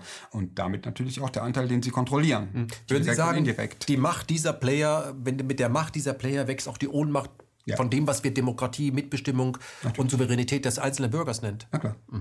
Lassen Sie uns ganz zum Schluss noch wir können, wenn wir uns das alte Modell Deutschland AG anschauen, da hatten wir die Mitbestimmung, da hatten wir auf der einen Seite die Gewerkschaften, auf der anderen Seite hatten wir die Kapitalseite. Man konnte miteinander reden. Man hatte vielleicht sogar langfristige Interessen, die miteinander d'accord gingen.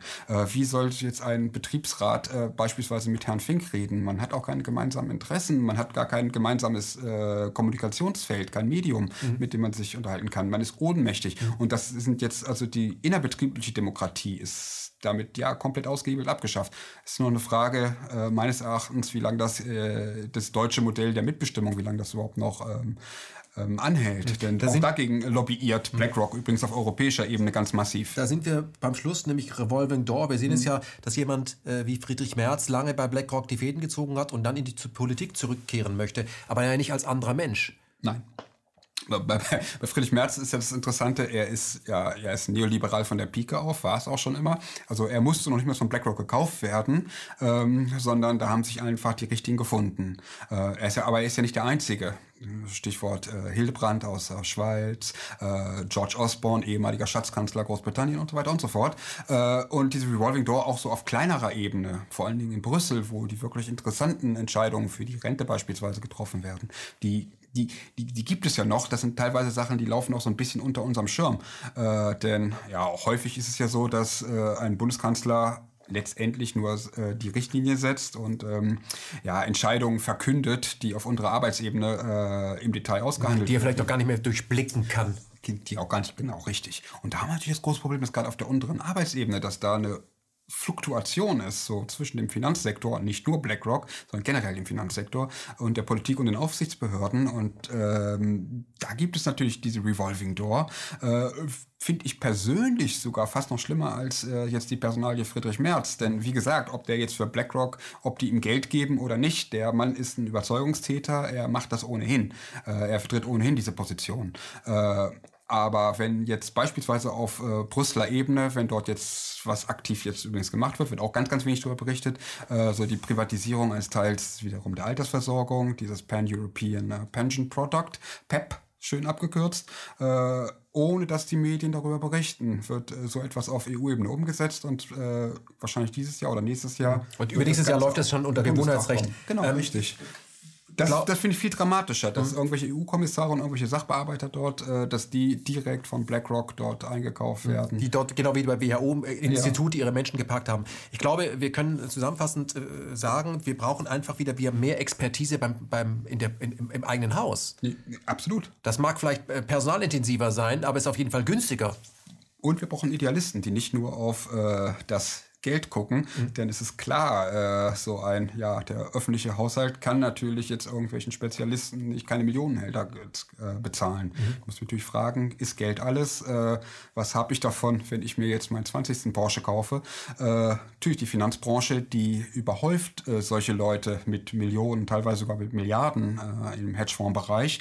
Wie kriege ich die Leute, die wirklich engagiert sind, die wirklich auch Ahnung von der Materie haben, wie kriege ich die dazu, dass sie sich zum Wohle der Öffentlichkeit einsetzen. Das finde ich auch eine ganz spannende Frage, die man sich auch als Gesellschaft stellen sollte und da vielleicht auch ein bisschen mehr mit so einem mehr das Allgemeinwohl auch generell gesellschaftlich mehr in den Mittelpunkt stellen sollte, dass es erstrebenswerter ist, sich für das Allgemeinwohl einzusetzen, ein gutes Gewissen zu haben, als den 20. Porsche sich zu kaufen. Ja, da sind wir natürlich beim Schlusswort, was nützt es, den 20. Porsche zu haben, wenn auf den Straßen Revolution ist und man abgefackelt wird, während man im Fahrzeug sitzt. Kann man sagen, exklusives Modell und hier brenne ich drin.